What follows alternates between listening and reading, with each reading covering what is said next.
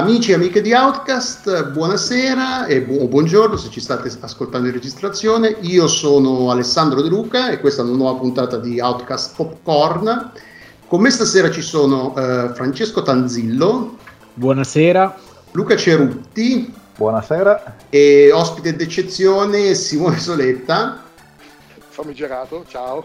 Famigerato. E qui siamo qui oggi riuniti, visto che Halloween si avvicina, non per parlare di Halloween, ma per parlare del film di travestitismo per, ecce- per eccellenza che è il Rocky Horror Picture Show.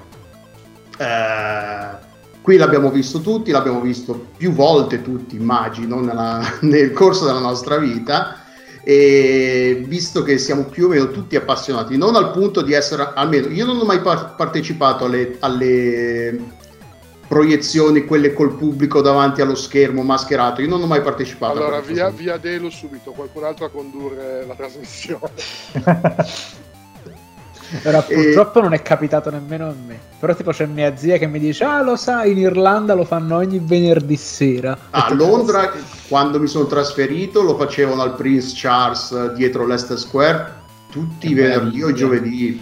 Tra l'altro Beh. hai detto due cose che sono una... Cioè, nei miei ricordi di Londra, cioè Leicester Square è un posto che è nel cuore davvero. Vabbè, poi c'è cioè... l'Odeon lì. Comunque sì, siamo qui per parlare di Rocky Horror Picture Show.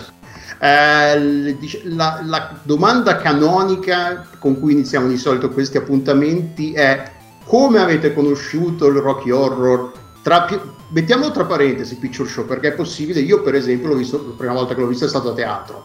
Quindi va bene anche se l'avete visto a teatro per la prima volta. Cominciamo dall'ospite, dal, da Simone, dai. Tu come l'hai conosciuto la prima volta? E quando? Allora, quando, allora la storia è molto un po' lunga, cercherò di farla un po', di asciugarla un pochino. Io l'ho vista per la prima volta nel 1986 a, in un cinema alla domenica sera a mezzanotte a Mobile in Alabama.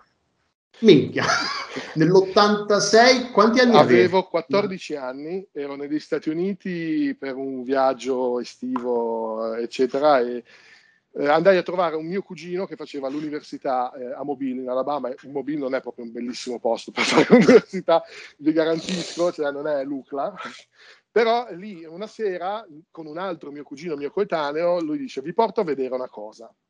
Vi porto a vedere una cosa, vi porto a questo spettacolo, è un film un po' strano, eccetera. E noi andiamo e ci troviamo in questo piccolo cinema a vedere questo film, ma soprattutto a vedere la gente, perché mio cugino già in maniera sospettosa, quando siamo usciti dalla macchina, ha tirato fuori un sacchetto pieno di roba e noi diciamo, wow. Carta igienica? Carta igienica, giornale, pistola la, d'acqua, la, la pistola d'acqua, caricata d'acqua. Pistola... Assolutamente. E insomma che noi ci sediamo e tu devi, devi capire che io avevo 14 anni, avevo, ero lì per migliorare il mio inglese che era sostanzialmente a zero perché venivo dall'inglese delle medie che era il tipico inglese fatto con la professoressa sempre in malattia, quindi ogni due mesi cambiava il supplente, quindi sai, cioè, i miei mi hanno messo su un aereo e mi hanno detto vai, se sopravvivi impari l'inglese sostanzialmente. E, e così, è così è andata, per fortuna. E quindi io mi siedo vergine uh, in questo cinema. Per fortuna nessuno mi sgama che sono vergine, se no probabilmente se non avessero fatto l'iniziazione per la vergogna sarei ancora lì. E, e, vedo questo spettacolo di cui in tutta franchezza non credo di aver capito molto durante eh, la visione. Sarà stato tutto in inglese, immagino, senza sottotitoli, suppongo. Assolutamente, per forza però un'esperienza pazzesca perché c'era l'animazione e c'era l'animazione non solo delle, vabbè, delle, azioni che si fanno durante il film, delle battute che si ripetono, dei, dei tormentoni, ma c'era anche l'azione delle persone davanti allo schermo. Per, per, dire quando gira il mappamondo, allora si alzano tre, danno le manate come se fossero loro che fanno girare il mappamondo, quando poi viene fermato cadono per terra, tutte queste scenate qua. E io l'ho conosciuto così ed è una, stata una, un'esperienza segnante per, tan- per, tanti motivi, anche perché poi dopo io sono tornato in Liguria dove abito, come sai, e non è che cioè, nel 1986, 87, 88 potevi dare seguito molto facilmente a una cosa che avevi visto e ti incuriosiva. E quindi in buona sostanza io continuavo a ricordarmi questo cavolo di film, questa esperienza stranissima, ma non riuscivo neanche a trovare tipo il CD della colonna eh, sonora, cioè tu andavi nei negozi a Savona. Ma come? Spotify, eh? scusa, lo scaricavi? Eh, esatto. Purtroppo era un, un, periodo buio e non c'erano queste cose E quindi mi è poi tornata la scimmia, se vogliamo, qualche anno dopo, quando in un negozio ho trovato la colonna sonora, poi sono riuscito a, trovare, a recuperare una videocassetta eh, del film e da lì in avanti l'ho visto non lo so quante volte, cioè siamo a livello Star Wars, per capirci. E in tutto questo poi eh, con un amico di Genova eh, ci sentivamo tutti gli anni quando veniva giù il, eh, diciamo, la troupe teatrale e andavamo sempre a vedere a, a Genova Savona almeno 3-4 volte lo spettacolo teatrale. Allora è possibile che ci siamo incrociati senza saperlo sì. a Genova, perché io l'ho visto a Genova. Tra l'altro a Genova fatto, sono stato anche a vedere lo spettacolo con l'animazione del film, che facevano in un piccolissimo cinema in una, in una traversa di Viale Brigati Bisagno, eh, e c'era però c'è, lì c'era proprio un cast di genovesi che faceva l'animazione davanti allo schermo. Non sono mai stato al Messico a Milano. No, neanche io, neanche io. Questo me ne hanno sempre parlato, ma devi andare al Messico e non sono mai andato. Anche perché poi mi venivano gli attori della, della compagnia londinese in Liguria perché devo andare a Milano. Sì, infatti. I Liguri con i milanesi, poi ci abbiamo sempre. Quindi questa è, la, è, stata la mia iniziazione con, con i Rocky Horror Picture Show. Chi vuole proseguire? Certo, vai, Francesco. Vai, vai. No, no, prima il Cerutti. Ah, ok, vai Luca. Ma allora, primo incontro con The Rocky Horror Picture Show eh, per me, e, ok, non conta moltissimo, fu con il videogioco per Commodore 64. C'era un videogioco. Vero, vero, vero. Manco, non lo sapevo, Una, lo scopro e, in questo preciso momento. E visto che appunto Simone sa di cosa si tratta, sa, capirà anche perfettamente che eh, io il Commodore 64 l'ebbi abbastanza tardi, ma non tardissimo eh, quindi avrò avuto 14-16 anni, eh, eccetera. Mi trovai in mano, la mia famiglia aveva un'edicola, quindi passò questo floppy, probabilmente di sgamo ultra pirata, su una pseudo rivista. La copertina era accattivante perché la copertina. In che era... anno era? Allora, eh, dunque, adesso ho guardato e il videogioco è stato pubblicato nel 1985, quindi facendo un rapido calcolo, se io avevo 14, 16 anni, diciamo che stiamo parlando dell'87, 88. Ok, quindi non era una rivista per cui magari ha lavorato Simone. No, ok, così vecchio no. Dai. No, no, ma infatti, no, no, esatto, esattamente. No, no, era per dire, ma magari se fosse stata una cosa che re, più recente, non so. Tu quando hai cominciato no. a lavorare nelle riviste, Simone? Le riviste scritte, il primo articolo è del 99. Eh, allora no, no, si tratta molto sul web 98. No, ma lì stiamo parlando proprio di quelle cose che arrivavano in edicola con proprio scritto made in Piratistan. Sì, sì, cioè, sì. Proprio, eh, e quindi, però Scusa, la copertina, la copertina era accattivante perché era la grafica originale della, della copertina, eccetera. Lo infilai nel, nel, floppy, prima schermata, non capì assolutamente un cazzo, lo tolsi dal floppy e rimase lì per sempre, anche perché il gioco era ingiocabile, anche capendo l'inglese. Io al tempo lo capivo a malapena, quindi figuriamoci. Quindi saltiamo a un po' di anni dopo, diciamo dopo il 92, eh, un mio carissimo amico eh, Francesco eh, che ovunque tu sei in questo momento magari stai ascoltando, non penso, ma eh, comunque un caro saluto per avermi fatto conoscere un sacco di cose, tra cui il Rocky Horror Picture Show. Eh, lui era oriundo inglese e, ehm, e, quindi aveva accesso a tutta una serie di cose che io eh, non avevo accesso, pur eh, conoscendo l'inglese già abbastanza bene al tempo, essendomi cominciato a comprare manga della Viz eh, in americano, eh, cioè, eh, eh, importati, eccetera, non andavo a cercarmi cose in lingua inglese e soprattutto era un musical.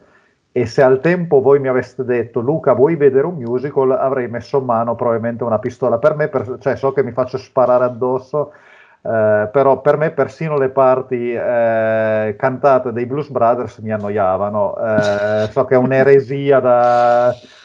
E lui mi, ehm, eh, appunto, il mio amico Francesco disse: No, no, fidati, guardiamolo questo. Tirò fuori la, il DVD, ci, eh, non mi ricordo se usammo la, il televisore a casa dei miei o eravamo a casa sua, a casa dei suoi mettiamo su e eh, già da quando appare prima scena eh, con eh, la dichiarazione di, uh, di Breda Janet con lo sfondo di famiglia americana dei uh, due vecchietti del quadro famoso, eccetera, disse ok, ho capito. Questo... American Gothic è il quadro American famoso. Gothic, oh, eh, da, da, oh, ok, da que- ho, ho, già capito dove stiamo andando a parare e da lì fu eh, solo amore per questo titolo, non per il musical come genere, non ho cambiato molto idea, però ehm, eh, qua eh, proprio mi cambiò veramente la prospettiva su, eh, su alcune cose e eh, appunto per questo ho detto ci tenevo, cioè da quando eh, dallo scorso Retraucast Popcorn su uh, Halloween era stato, venne, è stato nominato, io ho subito scritto dicendo no,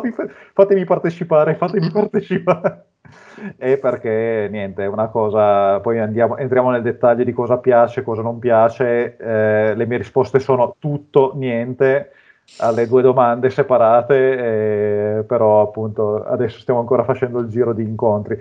Non andai mai a vederlo a teatro, eh, ci fu, eh, e stiamo già arrivando ai 2000 inoltrati, ehm, eh, fine, anzi no, in realtà a fine 99 ci fu un, una uh, reprisal di notorietà uh, e fu programmato un po' di anni a Torino ma per un motivo o per altro non, eh, non riuscì mai ad andare e in effetti questa esperienza un po' mi, eh, mi, manca. Adesso non so se lo farei, al tempo ero pompatissimo e no, no. La, l'avrei cioè, fatta. L'esperienza teatrale va fatta, veramente ne, vale stra- ne stravale la pena. Per il resto ci rimasi tanto sotto che ho sicuramente il DVD, ho anche la colonna sonora ovviamente, che ascolto a, a ruota periodicamente Infatti ho promesso di non cantare i pezzi eh, pur di essere ammesso a questo, a questo retraucast. Come non cantare i pezzi? Quello bisogna Cred- credetemi, credetemi, è meglio per voi se non lo faccio, io ve lo dico. L'ho visto Ragazzi, ieri sera e io, io sono circondato da, da tre chitarre però forse è meglio anche in questo caso lasciare stare. sono talmente a rota dopo che l'ho visto ieri sera. A parte che ho aggiunto i pezzi che preferisco nella playlist per risentirli anche mentre sono in macchina, ma in, mm, dato che a livello di sonorità mi ricorda molto il primo e forse il miglior Meatloaf giustamente perché appare nel film, ma tra l'altro tutte le sonorità, tipo già Bat of the Hell è molto simile come sonorità per certi versi. L- sento quella roba a rotazione da ieri, cioè da, da, stamattina che l'ho visto ieri sera e sono ultra gasato. Io invece l'ho visto, ecco, ci stavo pensando. È una di quelle cose che mh, per me che il mondo l'ho scoperto tramite internet è in quella fascia un po' vaga, perché se devo dirvi dove, dove, ho conosciuto il termine Rocky Horror Picture Show, non ve lo so dire. So che la prima volta l'ho scaricato quando quelle robe tipo. Era, era probabilmente tra le prime cose che scaricai. Un, un, detto, è veramente difficile ricordarmi un punto d'inizio. So sicuramente che ho visto la copertina per la prima volta in Dylan Dog perché è iconico il fatto che c'ha, la coper- c'ha il poster di, Dylan, di Rocky Horror Picture Show nello studio ed è una cosa iconica, famosissima. E, e poi da lì onestamente è come se avessi dei voti o da quello tipo nelle pagine tipo contenuti speciali di Wikipedia ho, ho letto sto fatto mi sono andato a ricercare o banalmente tramite il concetto, st- il seguendo tipo migliori musical della storia, sti fatti così, perché poi ero comunque già un ragazzo monotematico, prendevo le fisse, a ah, cazzo devo andarmi a rivedere sta roba e quindi mi spulciavo Wikipedia fino a che non avevo le informazioni che mi servivano e poi mi lettevo a cercare.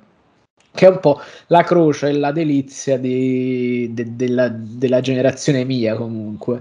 Allora, per tanto tempo ci ho preferito Phantom of the Paradise. Perché onestamente non lo so. Forse mh, lo, lo, lo, sentivo più vicino come musica, un po' più vicino mi piaceva di più per certi versi. Rivisto ieri il Rocky Horror Picture Show, non ve lo so dire quale dei due preferisco. Sono due incredibili pezzi di, di cinema che mischiano insieme tantissima roba e secondo me sono fonda- cioè sono entrambi fondamentali per due modi diversi. E questo qua secondo me è politicamente e in questo momento soprattutto è una cosa importantissima che esiste ed è importantissimo anche che quasi in maniera del tutto del tutto in, inconsapevole stiamo registrando questo podcast in questo momento. Quindi sono veramente contento che lo stiamo facendo ed è un film incredibile. Mi piace tanti mi sono piaciute a parte le canzoni che già mi piacevano ma tu l'avevi già visto sì, per... sì sì sì l'ho visto, l'ho visto intorno ai 16 anni probabilmente. E, sì perché era quella l'età in cui scoprivo tra virgolette Mule. E, e poi lì ho detto Um, mi, mi, cioè, la musica già mi piaceva, ma qua tra virgolette ho, sono impazzito per le facce di Tinker per davvero e per le scenografie, cioè una roba fuori di testa, ma anche come impostazione teatrale delle inquadrature, di, di, tutto, quindi come quella sua origine teatrale sia stata poi trasposta man- al cinema in maniera comunque contestualmente credibile. E non è una cosa facile, secondo me. Comunque top. Eh, chiudo io. Io allora, se devo, anch'io non mi ricordo quando ho, ho, sentito parlare del Rocky Horror Show. La prima volta che l'ho visto è stata a Teatro a Genova. Probabilmente una, una rappresentazione a cui, se non eri presente tu, Simone, sta, era una delle run a cui hai partecipato sicuramente, perché era, era prima che partissi per Londra, che ha, l'ho visto i due anni di seguito, tipo sono venuti a Genova. E, lo, e, sono andato entrambe le volte, entrambe le due, due, diciamo, che hanno fatto una settimana, dieci giorni, qualcosa del genere, e sono andato due volte con un'amica.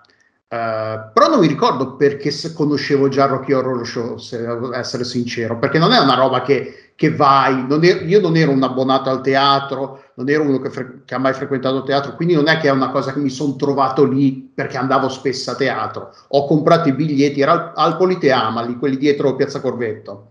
Uh-huh. Eh, e quindi ci sono andato apposta, quindi vuol dire che lo conoscevo già, però perché lo con- come avessi fatto a conoscerlo prima non me lo ricordo sinceramente. Però a teatro non lo sapevo, io non sapevo cosa cacchio fosse. La prima volta è veramente uno shock a teatro perché hai le maschere all'inizio che girano, che, che, che sono lì, che si tocchignano, si abbracciano, si sbaciucchiano, fanno i, le, i languidi e le languide col pubblico un po', poi spegne la luce, incominciano con le, con le, con le pile a, a, farti sedere, a invitarti a sederti e poi parte il casino e lì dici vabbè questo è solo... Eh, cioè è il casino e lì quando, quando incomincia poi la gente si alza e balla e dici cosa fai? Ti, non ti alzi, non balli, ti metti a ballare pure tu, a cantare facendo finta di sapere le canzoni.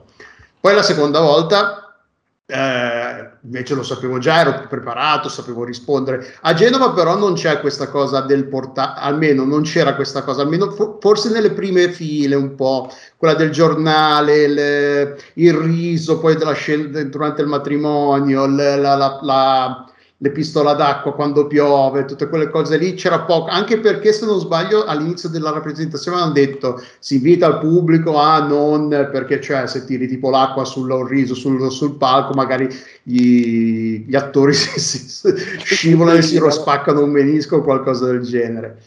Poi nel 2000 mi sono trasferito a Londra e l'ho visto, io tut, ero abbonato alla mailing list del Rocky Horror Show a Londra e speravo tutti i momenti che, che annunciassero una rappresentazione.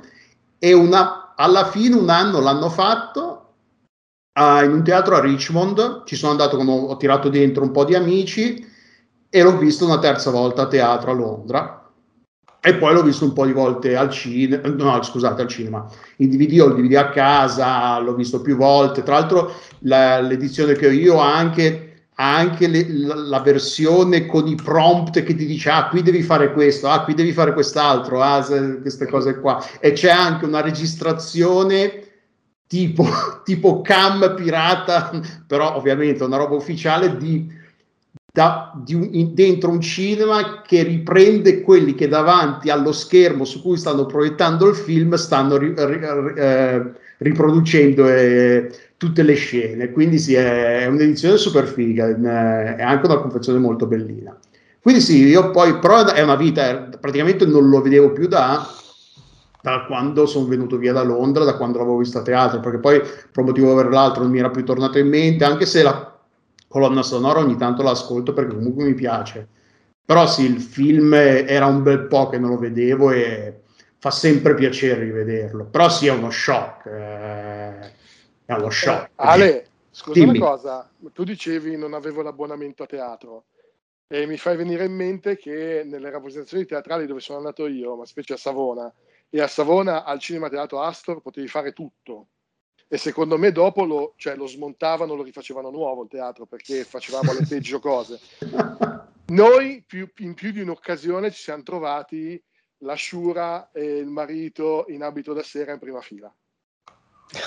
Che che chiaramente sapevano niente di quello che erano andati a vedere, erano lì con i gioielli, le cose per vedere chissà quale rappresentazione teatrale, si sono trovati in mezzo a un casino di pazzi e, so, e mi ricordo un paio di coppie terrorizzate, cioè età media 65, e invece o, o, mi ricordo una signora appena più giovane che invece ci è andata sotto da matti e saltava e ballava e faceva un sacco di casini. C'era la scena tipo sì, è... dei Simpson che fa su sedetevi state rovinando lo spettacolo a tutti esatto. cioè, immagino che Rocky Horror Show imma- cioè vabbè poi ne facciamo, facciamo un attimo un, un excursus storico per quando è uscito quando è stato lanciato però sì per chi lo vede per la prima volta, se non sai quello che cosa ti aspetti, le reazioni sono uno, o ti fai trasportare, trascinare dal casino, dalla gente che balla, dalle canzoni, eh, oppure sei veramente, oddio, sono una, mi hanno preso, sono, mi hanno teletrasportato nel primo girone, in un girone infernale senza dirmi niente, potevano anche a, a, a, avvertirmi prima, perché io, cioè, veramente cerco di ricordare, avrei dovuto chiederlo alla mia amica, non ci ho pensato, poi magari glielo chiedo, magari lei se lo ricorda. Come cacchio siamo finiti al, a, perché conoscevamo Rocky Horror Show e cioè più che altro com'è che lo conoscevamo? Perché non è, se non sei abbonato a teatro e non segui il teatro non è una cosa, uh, Rocky Horror Show mi ispira al titolo, prendiamo i biglietti, anche perché... o magari è... sì. Ma ah, no, sì, sembra, sono, una co- sembra una cosa di teatro, non è che io tutte, tutte le settimane guardavo i programmi teatrali di Genova e vediamo cosa c'è questa settimana. Non è neanche una cosa che ci sbatto dentro per sb- cioè, boh, vai a sapere. Però lo, o forse il film l'avevo già visto, possibile.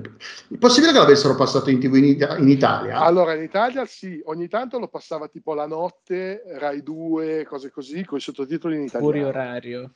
Sì, allora è possibile che avessi visto in tv, sì è uno scenario è stato tradotto. E non dico la roba addirittura si guardava un poco con sai ma che so sta gente uomo vestito da eh, donna cosa? però è sì, tra l'altro io quando sono andato non mi ricordo se sapevo che sarebbe stato completamente in lingua originale quando sono andato al te- a teatro, perché a teatro la produzione che era arrivata a, a Genova, che sia anche, immagino che fosse quella che passava anche da Savona, era una produzione inglese, quindi parlavano non, non, parlavano una parola di italiano, non, tutte le interazioni col pubblico erano in inglese continuamente. Cioè. Sì, sì, sì, era, era proprio la compagnia inglese che quando era attiva poi faceva la tournée e veniva anche in Italia.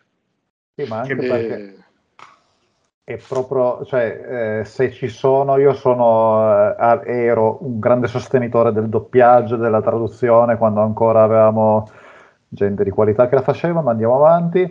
Eh, però ci sono cose che sappiamo, cioè ci sono esempi di eh, opere che sono intraducibili e il Rocky Horror Picture Show è una di queste. Cioè già tradurre solo il nome di Frankenfarter, ma come fai? Cioè, non, non, è, puoi, ma... no, non è assolutamente atto, possibile. Non, non, nel terzo atto, praticamente, poi sono tutte canzoni di fila, quindi. E poi hai ma, le canzoni ma... da tradurre.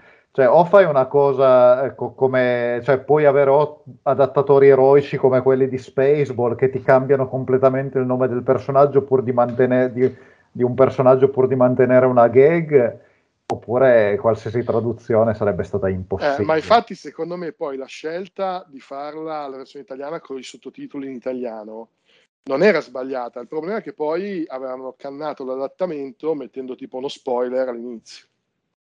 No, quale cosa? Eh, nel senso che nell'edizione italiana veniva rivelato prima che loro erano di un altro pianeta, che erano gli Vabbè, non è che a livello...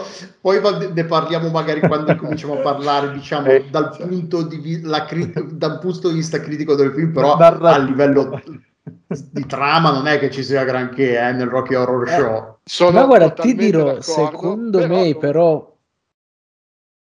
Cioè, allora, inaspettatamente c'ha tanta trama, cioè me, me, me, ne ricordavo molta di meno.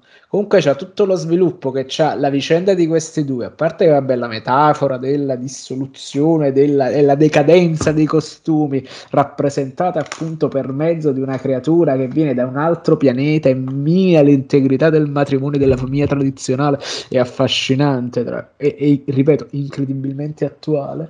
Però ci sta comunque tutto l'intreccio tra i vari personaggi che oh, eh, tu lo vedi come servi, in realtà poi a un certo punto comandano loro. Tutta la legata al eh, personaggio di, eh, di Columbia, il personaggio di Eddie, cioè me ne ricordavo molto di meno di trama e mi ricordavo tutti questi elementi come più eh, lineari, mentre invece è una storia che per certi versi inizia quasi in media res è in media res perché si chiama il punto di vista dei due, dei due fidanzatini che si ritrovano lì. Comunque facciamo un attimo, eh, eh, collochiamolo un attimo storicamente, perché allora il Rocky Horror Show la, la, è, è, nasce come eh, produzione teatrale scritta da Richard O'Brien e la prima rappresentazione è del 1973. Uh, il regista, il primo regista che ci lavora, uh, che ci lavora è Jim, Jim Jarman, che è poi il regista, Jim Sharman, scusate, che è poi il regista della, del, del, film. Uh, Tim Curry è stato il primo Frankfurter anche nella versione teatrale, tra l'altro. Poi, infatti, uh, mi sono letto la Wikipedia un po' per, uh, per, per, per prepararmi e raccontano come nel giro diciamo degli attori che non è che poi era una produzione piccola quindi non è che fossero tutti attori di primo, di primo e gli hanno detto ah ma sta, sta roba eh, secondo me ti piace troppo eh, lo tirano dentro e poi Tim Curry è il primo Frankfurt, Frankenfurter ed è anche quello che poi ovviamente lo rappresenta, lo incarna nella versione cinematografica. Ovviamente invece Barry, eh, Barry Bostwick e Susan Sarandon non sono nella, nella prima eh, rappresentazione, anche perché loro, eh, sia Susan Sarandon che eh, Barry Bostwick sono americani, mentre Tim Curry, se non sbaglio, è di Londra o giù di lì. Se non sbaglio, in un'intervista c'è scritto che quando ha incominciato a lavorare, lavorava tipo vicino a, a Paddington, una, viveva vicino a Paddington, una roba del genere, o comunque, comunque sì, è, è nato a Londra il, il Rocky Horror Show. E cioè, immaginiamoci, immaginatevi una roba del genere negli anni 70, per quanto la, Londra e il Regno Unito fossero già avanti, non, fo- non, sono ancora gli anni del punk, però è comunque culturalmente è sempre stata molto sperimentale, molto creativa, quindi non, non, è un caso che sia nata lì questa roba lì qua, però anche al tempo era comunque dirompente, assolutamente eh, mai vista prima una cosa del genere.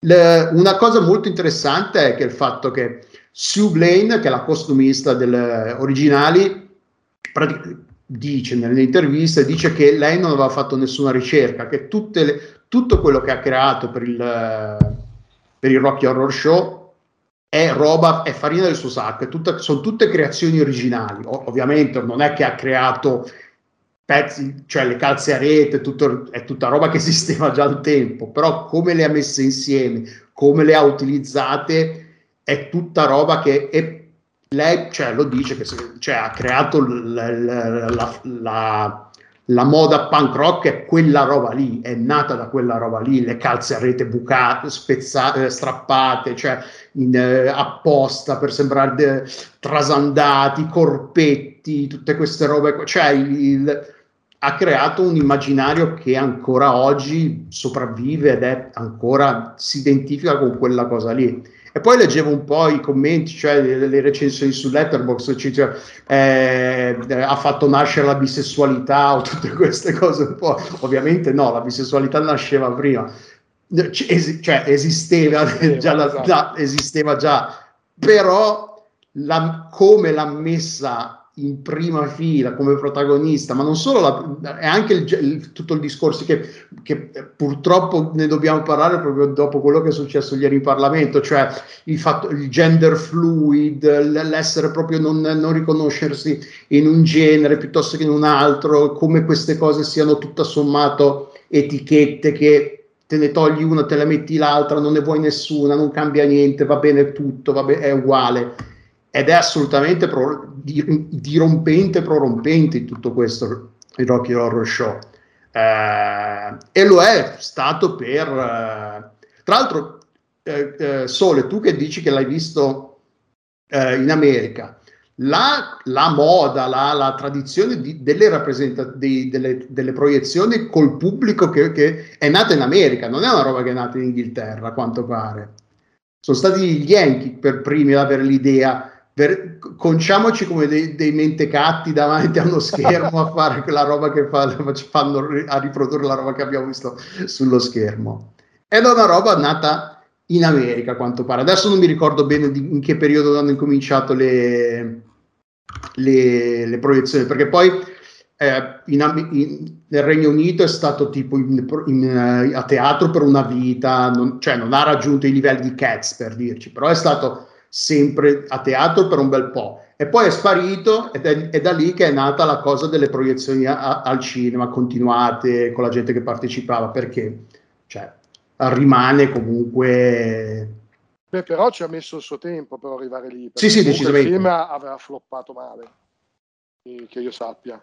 Ah, non ne ho idea, però immagino di sì. Adesso non. Cioè, guarda, da, da quello che io ricordo, eh, la, la, situazione era che il film venne fatto, eccetera, con grande entusiasmo, ma il, non venne sostanzialmente filato da nessuno fino a che eh, successe una, una, di quelle robe che oggi chiameremo è diventato virale, è entrato in una nicchia e di, di, word of mouth in word of mouth è, è, cresciuto e poi a quel punto è diventato poi un cult e quando poi diventa un cult eh, succede che negli Stati Uniti tutte le domeniche sera non in città a mezzanotte c'è almeno un cinema che lo fa Beh, mm-hmm. su Wikipedia dicono che al box office ha fatto 170 milioni su un budget di 1 milione e 4. Beh, Però bisogna vedere in che periodo. In, sul lungo, eh. su, perché tecnicamente è ancora in proiezione. È in, pro, in proiezione limitata a 46 anni dalla, dalla sua uscita ed è l'unico film che può vantare questa cosa qua, che è sempre stato in un modo o nell'altro, sempre in, in, un qualche cinema in programmazione, ma anche se magari una volta alla settimana, però è sempre stato in programmazione. Sì, io stavo leggendo e confermo più o meno quello che diceva Simone. Eh, I primi screening ebbero un, mi- medio successo, ma poi era difficilissimo quanto sembra eh, come si dice, farlo distribuire, circolare, perché c'era... Eh, tant'è che eh, lavorarono molto su diversi manifesti per attirare gente. A quanto sembra i primi manifesti non, sem- non erano abbastanza catchy e quindi l'iconico manifesto che, che mi, mi, vendette persino il gioco per Commodore 64 quello con le labbra con esatto, con i labbroni eh, viene ehm, arriva più tardi eh, e, eh, e, riesce a dare convinzione, ma sembra che poi appunto il, il, vero turning point fu quando provarono a fare le proiezioni di mezzanotte, quindi diventò una sorta di, ehm, di happening. happening. esatto, di happening e si creò proprio il cult. Quindi sì, eh, cioè, sicuramente non, eh, all'inizio ebbe difficoltà probabilmente più, di, eh, più, che di pubblico di distribuzione, eh, mi sembra di capire. C'era molta incertezza, molta poca voglia di eh, investirci. Ehm, e quindi penso che ci sia un po' di gente che si sta mangiando le mani, e che si sia poi mangiata retrospettivamente le mani, e va bene anche così.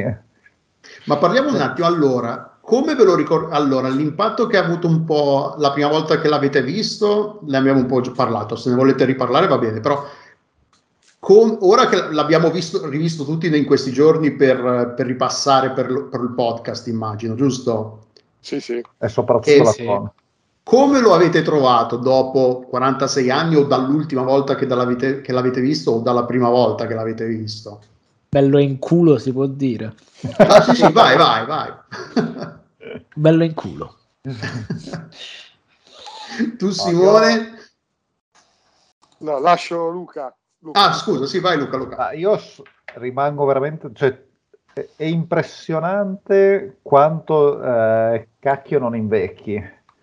Cioè, la, la, la, lo stile di... Eh, quando, infatti io eh, ho questa cosa che normalmente non, non, vado molto a wikipediare le cose di cui sono appassionato, è una cosa che non, non mi viene. Poi quando eh, se, da, se, diventano un argomento, allora mi viene una curiosità o qualche persona, qualcuno parlandone mi, mi, mi dice un trivia, allora mi viene la curiosità, ma se no non, non vado mai di mia spontanea volontà. Quindi io ad esempio la pagina di Wikipedia l'ho aperta in occasione di questo podcast. Quando ho letto che il film, il, la pista teatrale è mia coscritta e il film è del 1975, ho detto no, ma come cazzo è possibile?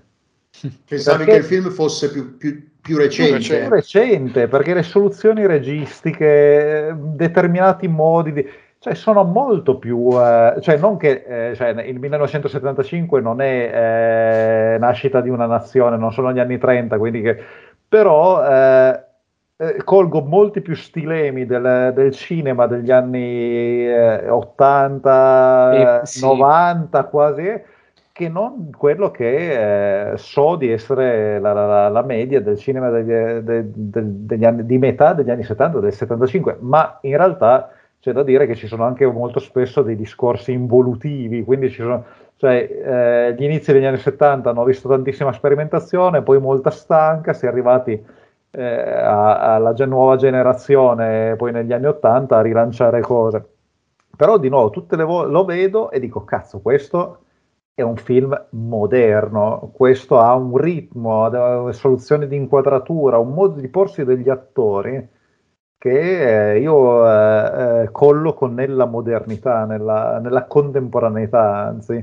E questa è la cosa che mi ha più impressionato, che mi ha più impressionato, mentre tutto il resto è stato un ritrovarmi, cioè proprio ritrovare un vecchio amico divertentissimo e stranissimo che mi, mi, mi godo e mi canto e ricanto le, le canzoni, alcune delle quali eh, non ci sono nella colonna sonora, che è una cosa che non riesco mai a capire il, il motivo, ma nel CD non tutte le canzoni sono, eh, ci, ci, ci, sono. Eh, Su Spotify, se non sbaglio, ci sono tutte Spotify, nell'ordine, nell'ordine del, in cui stanno nel film, film, se non sbaglio. Mm-hmm. Tra l'altro ci sono anche degli intermezzini, forse. Tra, esatto, puoi scegliere, tra l'altro sono anche due album, uno con la copertina dell'album che c'ha mostrato il Cerutti, mentre invece un altro con la copertina iconica del poster. È un poco di dati anagrafici, per capirci, la pista teatrale è del 73, per, mm, Altman nel 73 faceva il lungo addio, per capirci for, formalmente il cinema come si muoveva, e nel 75 faceva Nashville per darci un attimo un termine di paragone temporale per queste cose. E sì, eh. io allora io ho trovato alcune cose un pelo invecchiate, tipo, vabbè, cioè anche, l'ho anche visto un file non proprio freschissimo, non proprio ricco, però sì, qualche scelta di regia, soprattutto legata alle inquadrature, l'ho trovata incredibilmente, tra virgolette, moderna per il, per il, per il lasso di tempo e, e, i cost- allora, più che altro è il tema della, uh, della disgregazione di quella cosa che, vuoi, che, vuole rappresentare, che è avanti anni luce. Poi i costumi riprendono un impianto incredibilmente teatrale le recitazioni sono incredibilmente figlie di un'impostazione teatrale, per capirci il fatto del trucco. Il trucco viene dal fatto che a teatro, comunque, per essere più espressivi ed essere visti anche più lontano, bisognava truccarsi e quindi le espressioni risultavano come accentuate. Immagino Magenta immagino anche Frankenfurter che hanno queste espressioni così accentuate dal trucco per un'impostazione fortemente teatrale e quella cosa rientra sempre in quella rielaborazione di, avete detto benissimo, di stilemmi teatrali riportati al cinema che a un certo punto non si fa più perché il cinema è come se troncasse, tra virgolette, i ponti con quello che è il, lingua- che il linguaggio, tra virgolette, che gli ha dato un po' i natali. Mentre invece in questo i due linguaggi viaggiano di pari passo ed è la cosa è lampante nel terzo atto, secondo me. Un po' nel terzo atto perché c'è proprio una platea, c'è il cinema e tutto, ma prima perché comunque a fare da spettatori sono soltanto i due fidanzatini, che sono letteralmente gli spettatori di quello che accade. Mentre invece, è, mentre invece, come nel teatro, c'è la trasposizione da spettatore a partecipante alla rappresentazione che avviene proprio dall'inizio del terzo atto ed è una cosa incredibile come la quarta parete sia così permeabile nel 73. Comunque eh, il discorso... No, vabbè, vai, vai avanti tu, Simo. Continua Ma guarda, io mi, mi, stavo abbeverando. Alla... Ah, scusa, vai, vai. No, stavo, stavo soppesando le cose che ha appena finito di dire lui, perché per, cioè per me è stato strano. Adesso io non vado tanto nelle cose tecniche, per un po' non mi competono, eh, ma è stato rivederlo. Io poi avevo capito male, che avevo pensato che il, si registrasse giovedì scorso, quindi l'ho rivisto giovedì pomeriggio.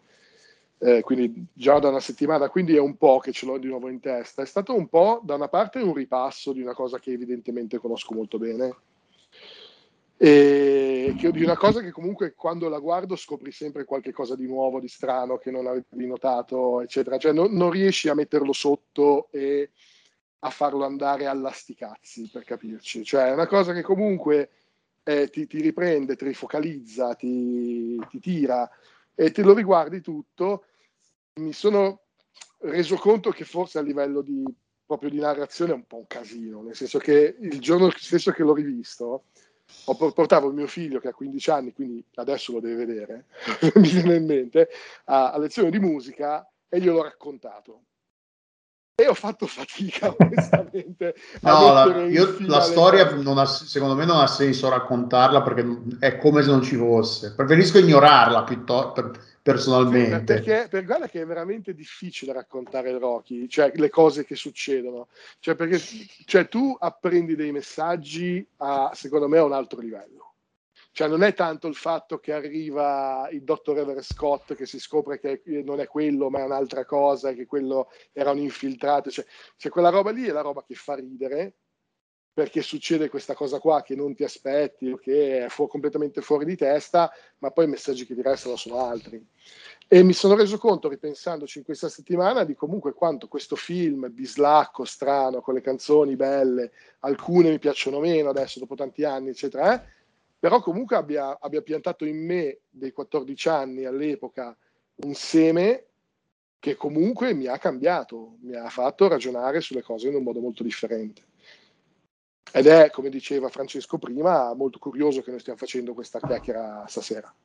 Sì, è una combinazione, cioè non è stata una scelta, è una combinazione no, no, esatto. ah, assolutamente astrale, diciamo, un, un allineamento astrale. Perché, uh, cioè, ma, ma, la mia impostazione su determinate cose, cioè in età adulta, crescendo, eccetera, è sempre stata quella. E visto che non è che abbia avuto qualcuno che mi abbia spiegato prima, guarda che è tutto a posto, ognuno fa un po' quello che vuole, ma bisogna essere liberi, tranquilli, sereni. E io comunque se torno indietro, cioè, quel seme lo trovo lì. A livello, eh, a livello, creativo, diciamo, a livello di produzione del film, il film è il risultato comunque di eh, un anno, un anno e mezzo e più, perché ci hanno lavorato. Eh, allora, il regista della, della, produzione teatrale, come abbiamo detto, è G. Che è, lo, è, il, è, il, è il regista del film la, la, la, play, la, eh, la pista originale, il musical originale l'ha scritto Richard O'Brien, che è lo sceneggiatore del film. Richard O'Brien, tra l'altro, che è riffraff sia nella rappresentazione, rappresentazione, teatrale che nel film. Quindi, cioè, fa- una cosa che funziona funzio- eh, praticamente è identico. Io nel bene e nel male il Rocky Horror Picture Show è identico alla versione teatrale. Ovvio che cambia come è li, la scena, le inquadrature, non hai le inquadrature, non hai, è diverso, però... Eh, eh, c'è, c'è, anche qualche canzone in meno nel, nella, nella pista teatrale. Ah sì? Sì, mi pare di sì. Ci sono delle, delle differenze. Ah no, nelle prime ce ne sono di meno, poi l'hanno aggiornata, poi l'hanno, l'hanno aggiunte. Wikipedia l'hanno L'hanno pecciato con, esatto. con, le canzoni del, del, film, le hanno aggiunte anche alle, nelle, nelle nuove vers- nella nuova versione, diciamo, tra virgolette, della, della rappresentazione teatrale ci sono tutte le canzoni anche del film. Comunque sì, a livello creativo cioè, è praticamente la stessa roba, perché ci ha letteralmente lavorato la stessa gente per due anni, due anni e mezzo, tre anni, Eh, quindi il fatto che sia co- così coerente, che sia così maturo anche, non è un film, perché è, si vede che non è una roba improvvisata, e che hanno avuto il tempo, chissà da quando poi gli hanno detto che ne, sarebbe, che ne avrebbero fatto un film a quanto poi effettivamente l'hanno fatto, quanto tempo hanno avuto per adattarlo, per pensare a come, come, come inquadrare le cose, come metterle, come metterle, in scena. Però se, se, se, vi capiterà di andare a vederlo a teatro, è la stessa roba visivamente, non c'è uno stacco, ah madonna, è completamente differente. Il film è teatrale anche nel senso che ha delle ambientazioni molto semplici, facilmente riproducibili in, in un qualsiasi eh, set fondamentalmente. Quindi, ovvio che magari alcune cose sono un pochino più complicate, tipo la, la scena di, Brad, di Frankenfurter che prima da Janet e poi da, da Brad a teatro è, è, è, un pochino più fatta con le pezze al culo, nel senso, però non perde d'impatto, diciamo, è molto più eh, gioco delle ombre, gio- ombre cinesi, è proprio un giochetto, mentre sul film è un pochino più complessa. Eh, a teatro mi ricordo che sono proprio le ombre, non, è, sì. non c'è quell'effetto vedo cioè, non sono le silhouette, sì, sì. sì, sono proprio silhouette. Non, tra l'altro è proprio silhouette tra l'altro io non posso neanche dire, eh, ma chissà se il film lo capisci che, che, che, che non è Brad ma è, ma è Frankenfurter, invece non è... Non è... Eh, dirò, lo sai a un certo punto, mh, immediatamente non l'ho capito. Cioè là per esempio Quindi nel film del cinema senza sapere nulla ti frega un po'. Esatto. Ok, va bene, perché anche al, al teatro ti frega perché sono silhouette. E tra l'altro anche la, probabilmente, adesso non mi ricordo, ma probabilmente probabilmente Brad è l'attore che fa Brad che parla e poi quando si rivela essere Frankenfurter incomincia a parlare Frankenfurter se non ricordo come accade, come accade col doppiaggio nel film praticamente. Eh sì, che probabilmente fanno sto giochetto per nasconderlo perché per quanto l'attore possa essere bravo non è che te la possa fare. Però sì, eh, tra l'altro poi nel, nel, a teatro è anche un pochino più grafica perché ovviamente vedi meno quindi si possono permettere anche di essere un pochino soprattutto nei movimenti molto più grafici e anche negli effetti sonori se vogliamo. Però sì è, eh, e io invece l'ho trovato cioè non invecchia secondo me non perde la sua carica è quella roba lì anche qua, quasi 50 anni dopo eh, è ancora quella roba lì, non perde nessun, del, la sua forza dirompente, non, po- non perde del, eh, la carica, del, la, la, forza del messaggio è ancora lì, la forza di quello che rappresenta è ancora lì. Però, come magari qualcuno l'ha, quando ho postato la roba su Letterboxd, io l'ho trovato dal punto di vista, diciamo, eh, narrativo che la terza parte è veramente una palla al cazzo. Mamma mia, porca è un po' tirato. È Tra l'altro, più che tirata qua, per... Tra l'altro, io di questa cosa qua mi sono reso conto alla terza visione al teatro, perché quando sono andato a teatro con gli amici a Londra, era tutta gente che non l'aveva mai visto. Lo, magari lo conosceva, ne aveva sentito parlare, ma non l'aveva mai visto. E mi sono reso conto come loro si stessero rompendo i coglioni nella terza parte e allora lì ho smesso di vederlo con gli occhi dell'amore. E più acri- criticamente, più diciamo asetticamente, un po' più attivamente, dici sì, effettivamente questa parte qua, se non sei veramente un fissato, è una rottura di coglioni, perché quando incominciano a volerti raccontare la storia viene giù tutto come un castello di carte. E tra l'altro le canzoni diventa, diventa tutto molto più lagnoso molto più triste da, a livello anche tonale. Prima, le prime due parti sono una cosa e la terza parte è tutt'altra. E non, non c'è un momento in cui ok funziona il passaggio. No da un momento all'altro diventa un'altra cosa. E io l'ho trovato la terza parte ho fatto fatica per quanto gli voglia bene tutto però la terza parte veramente veramente fatta male. E questo è un problema che ha anche a teatro, eh, perché è la stessa identica roba, quindi non è il film che è girato male, raccontato male, montato male, no, è quella roba lì. E boh, non lo so, eh, il, riff raff che spara Frankfurt, ma, ma che... Cioè... Ma sai cos'è? Eh, penso che sia, cioè, eh, adesso è, effettivamente è vero, eh, cioè anch'io se tolgo gli occhiali dell'amore... gli occhiali rosa, i rose esatto. tinted glass. se, se, tolgo gli occhiali dell'amore, no, non posso negare neanch'io che effettivamente lì eh, la, la, la, cosa si stanchi, nonostante tra l'altro in effetti dovrebbe funzionare sulla carta perché eh, arriva al disvelamento, in realtà sarcastico, stavo guardando un altro trivia carino, eh, cioè quando, il motivo per cui, fu, cioè una delle cose che fa quasi in anticipo, non propriamente perché Mel Brooks esisteva già da qualche anno, però ha anche molto dei film ehm, surreali parodistici, cioè ci sono eh, in Rocky Horror Picture Show situazioni eh, che vanno nel demenziale, che eh, iniziano normali e poi per una semplice accumulazione di eventi, soprattutto nel, nel, nel, sullo sfondo, non sul proscenio, vedi eh, accadere scemate o eh, costruirsi situazioni. La, la stessa, lo stesso doppio inganno di eh, Frankenfarter ai, agli innocenti Braden Janet eh, usando le stesse battute, eccetera, è una cosa molto da film eh, demenziale, molto da airplane, molto da... cioè in cui la, la, la ripetizione della stessa identica scena ma solo eh, cambiando la, mm, eh, gli attori, eccetera. E quindi dovrebbe funzionare, ma eh, il, la, il, disvelamento del fatto che il rappresentante del, del, bene, dell'ordine, dei sani valori è però il professor von Scott, esatto. quindi lo scienziato nazista con un cognome che però in, in, Germania non può esistere perché Scott è un cognome tipicamente inglese, quindi il professor von Scott è una geniale stupidata, una geniale presa in giro. Penso che... Eh, sia, cioè il principale problema è che buona parte degli interpreti in scena perde di credibilità per quella parte lì. Cioè, non so se erano troppo eh, parodistici prima e quindi quando devono diventare lirici, diventare seri non riesci a prenderli non, non riesci a farcela cioè, le, lì paradossalmente il migliore eh, che, cioè quello che riesce a essere eh, para- parodisticamente credibile è Barry Bostwick eh, Brad Majors nella sua trasformazione da integerrimo manzo americano a, eh, uno futura, che un po' si viene pure dall'altra parte. A, a futura drag queen eh, eccetera.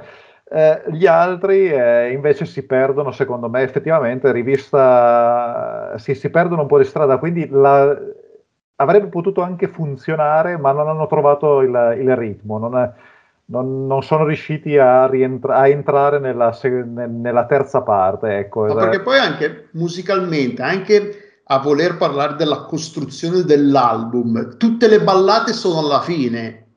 È cioè, infatti è un B-side, è proprio il B-side, ragazzi. Sono tutte ballate alla fine. Se fai un album, le ballate le metti un po' tra, tra i pezzi veloci, per, anche per variare un po'. Se me le metti tutte alla fine o tutte all'inizio, cioè anche se sono di qualità immensa, esatto, tipo, sì. eh, I'm Going Home è una cosa bellissima, Super Heroes, cioè la gente eh, cita sempre il, eh, il, Time Warp, ma in realtà a me è l'ultimo eh, dei pezzi che viene da citare, non l'ultimo, il penultimo dai, però eh, ci sono pezzi veramente di una bellezza, però eh, vengono tutti compressi lì e, e ti... e, e sei, cioè con i eh, forse è proprio quello, gli attori diventano cantanti.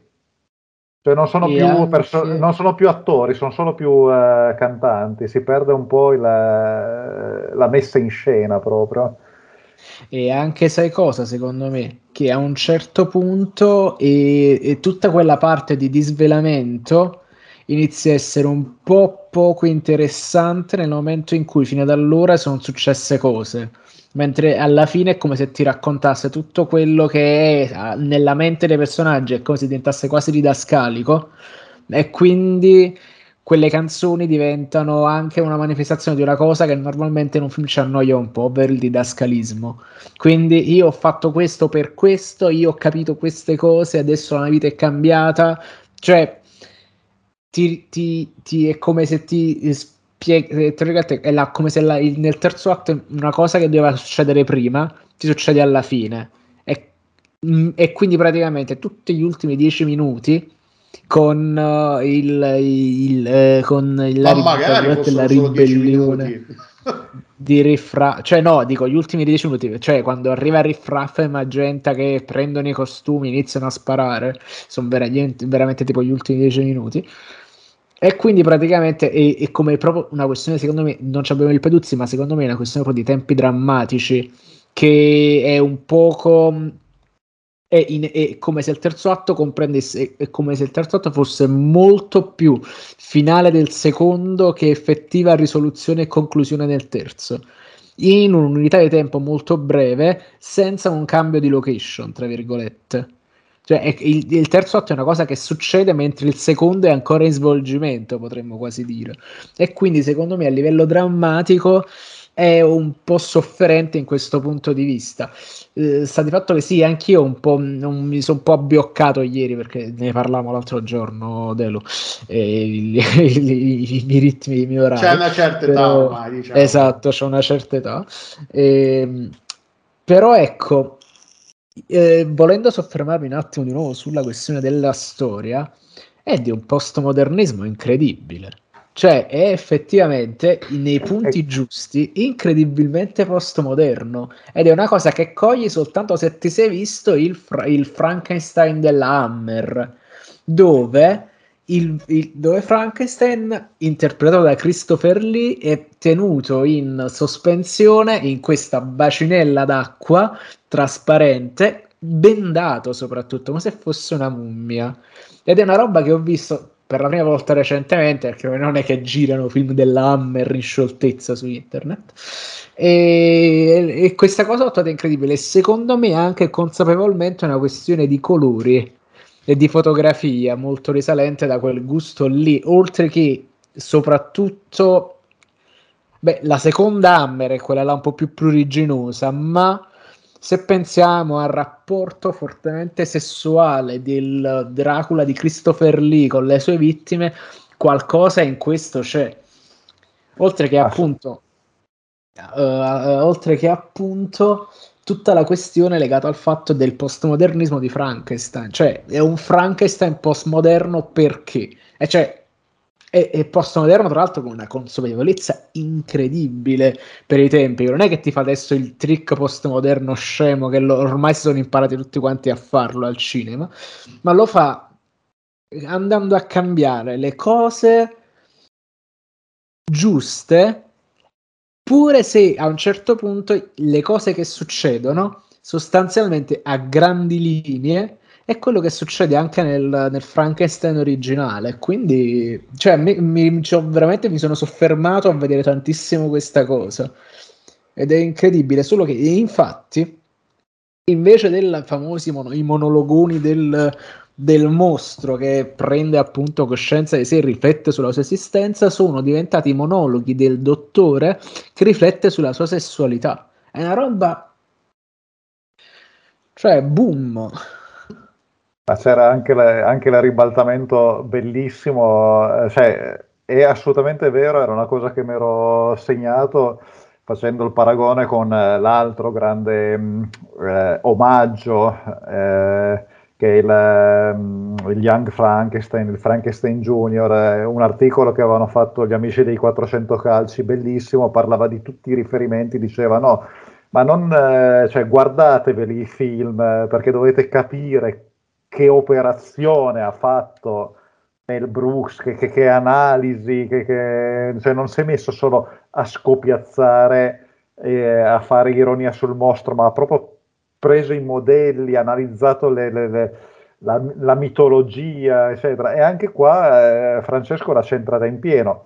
Qualche anno dopo, il Rocky Horror Picture Show nel 1975 va a prendere i eh, film dell'orrore che i giovani attori attrici e il giovane Richard O'Brien pochi anni prima guardava ammirato e tutto e li conosce di cuore e li riporta e li ribalta eh, ed è per questo che dico anche è incredibilmente moderno perché fa un'operazione che poi appunto cioè fa, fa l'operazione del postmodernismo ma essere postmoderni nel 75 era eh, quando, ancora, quando stavi ancora creando la, la modernità, quando ancora stavi mettendo alla prova la, allora, la, in realtà, se poi vogliamo proprio parlare di modernità, modernità, la modernità è degli anni 20, per capirci. Quindi, sì, è là, è, è, la prima decostruzione della modernità, che gli anni 30 sono gli anni in cui la cultura radicale veniva fuori e gli anni 70 sono quelli della cultura radicale veniva fuori e questa qua per certi versi è un'opera radicale. È un'opera radicale che però si basa su una cosa che viene prima. Eh, che è appunto diciamo la concezione moderna di Frankenstein perché se vogliamo considerare i film dell'Universal primi degli anni oh, degli anni 30 quelli con Boris Karloff come classici e la Hammer fa un lavoro moderno andandoli a spazzare via questo fa un lavoro già postmoderno. esatto. Esattamente, Beh, le, le, le, fonti di ispirazione non, so, non, nascoste sono comunque tutto quel filone di, di B-movie eh, mostri scientifiche, scientifici, la creatura dalla, dalla, dalla, dalla, Laguna Nera, tutta quella roba, le, le produzioni di Ed Wood, tutta quella roba lì ovviamente sono tutte fonti di ispirazione del, diciamo, la produzione. Su Wikipedia dice che la produzione tra gli anni 30 e gli anni 60, comunque pesca a piene mani da, da, quel calderone culturale che è stato proprio... Che poi se vogliamo la produzione, la, la produzione culturale, se vogliamo un po' di serie B, comunque non quella mainstream più nobile tra le altre più cose. nobile, esatto. Oh, eh, Simone, tu volevi dire... Eh, non, tu cosa del terzo atto che ne abbiamo parlato un po' tutti male, vuoi dire qualcosa anche tu?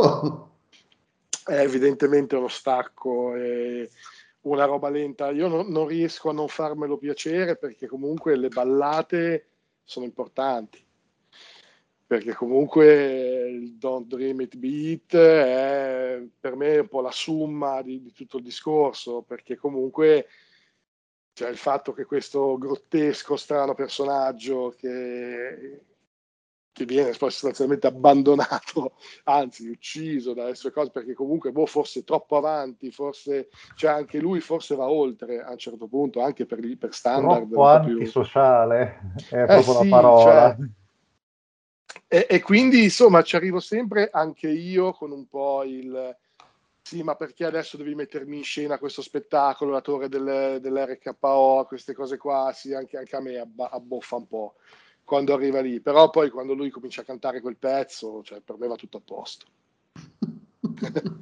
no, poi, cioè, sono del, ripeto, eh, sono delle ballad veramente, le, forse i miei pezzi preferiti eh, arrivano alla fine, ehm, cioè, ma, ma, anche la, la la malinconia acida proprio di Super Heroes, eh, con, con, eh, in cui tra l'altro eh, veramente i due eh, Barry Boswich e Susan Sara non danno proprio fondo alle loro eh, cartucce, che racconta di appunto una, un, un, abbandono, una, una, un, un, omicidio, una distruzione ingiusti, che però appunto faranno molto piacere ai supereroi, faranno molto piacere eh, and super heroes comes to feast, eh, i supereroi si abbufferanno di questa cosa. La, la, la, la morale eh, trionfa, tutto a posto, no? siamo qua eh, coperti di fango, insanguinati e distrutti, ma per il resto del mondo è tutto a posto. Eh. È un pezzo fantastico per, per certi versi.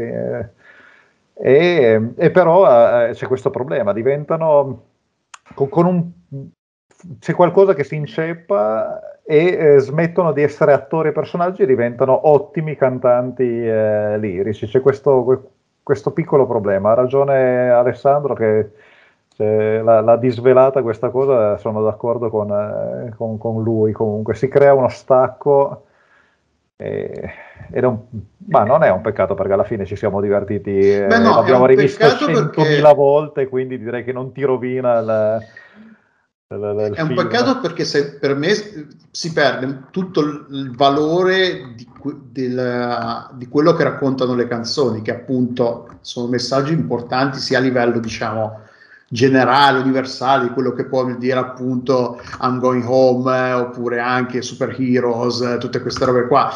però appunto sono in una roba in cui, in un contesto in cui la, l'attenzione del, pers- de, scusate, del personaggio, la, l'attenzione del pubblico non è la stessa che ha, ha, c'era durante i, i, primi due, i, primi due, atti, diciamo, della, del, del, film e della rappresentazione teatrale. Quindi il rischio è che queste cose che sono belle e importanti, che sono canzoni belle, perché poi se le ascolto per i fatti miei mi piacciono, però una dietro l'altra, in quel contesto lì, con quelle scene lì, come è, si perdono e le ascolto meno volentieri perché non, eh, cioè, faccio a quel punto lì sono già un po', ho già un po' staccato le, le, la spina, non riesco più a starci dentro, anche perché poi i, i primi due terzi vanno veramente a mille all'ora, non si fermano mai, ma anche un po' come ritmo di una cosa che succede una dietro l'altra, ma poi le canzoni sono altrettanto veloci, sono tutti pezzi rock rit- ritmati, vanno veloci, eh, sono tutti pezzi da, canza- da, da, ballare appunto in piedi sul seggiolini del teatro, del cinema, dove sei, ma anche a casa sul divano, perché è tutta roba che va a mille all'ora. E poi diventa roba così lenta eh, che, che ti, ci sbatti dentro e non è un, un arresto che ti rallenta piano piano e piano piano ci arriva. Eh, non è molto elegante, appunto, e quindi perdono appunto di valore, secondo me, ed è, è un peccato, perché appunto, come dite voi, le canzoni non è che non abbiano nulla da dire, le ultime, anzi. No, sai cos'è? Che tu giustamente, come dici, arrivi dopo una prima parte, due, primi due terzi, dove è tutto a cannone dove è tutto molto colorato, divertente, tutto sparato sulla faccia e la musica e quest- tutte queste cose che tu ogni volta che lo rivedi ti devi, cioè ti abbeveri proprio ai costumi, ai personaggi, a Magenta, tutto, que- tutto quello che vedi. Poi a un certo punto il film sembra che smetta di ridere. Sì, cioè, a un certo punto diventa incredibilmente serio, cioè, e, e, e, da lì in avanti, eh, poi allora parte, parte un'altra storia che effettivamente, visto che la trama è quella che è, cioè, no, non è che poi questi spiegoni ci interessino tanto, però comunque cioè, prova a dare una conclusione, insomma, prova a portarti a una fine che poi è una fine fuori di testa, perché poi alla fine è, è, anche alla fine è un, po', è, un po' pazza come tutto il resto, però sì, c'è, c'è effettivamente questo stacco netto di quando sto film sembra che diventi in bianco e nero a un certo punto.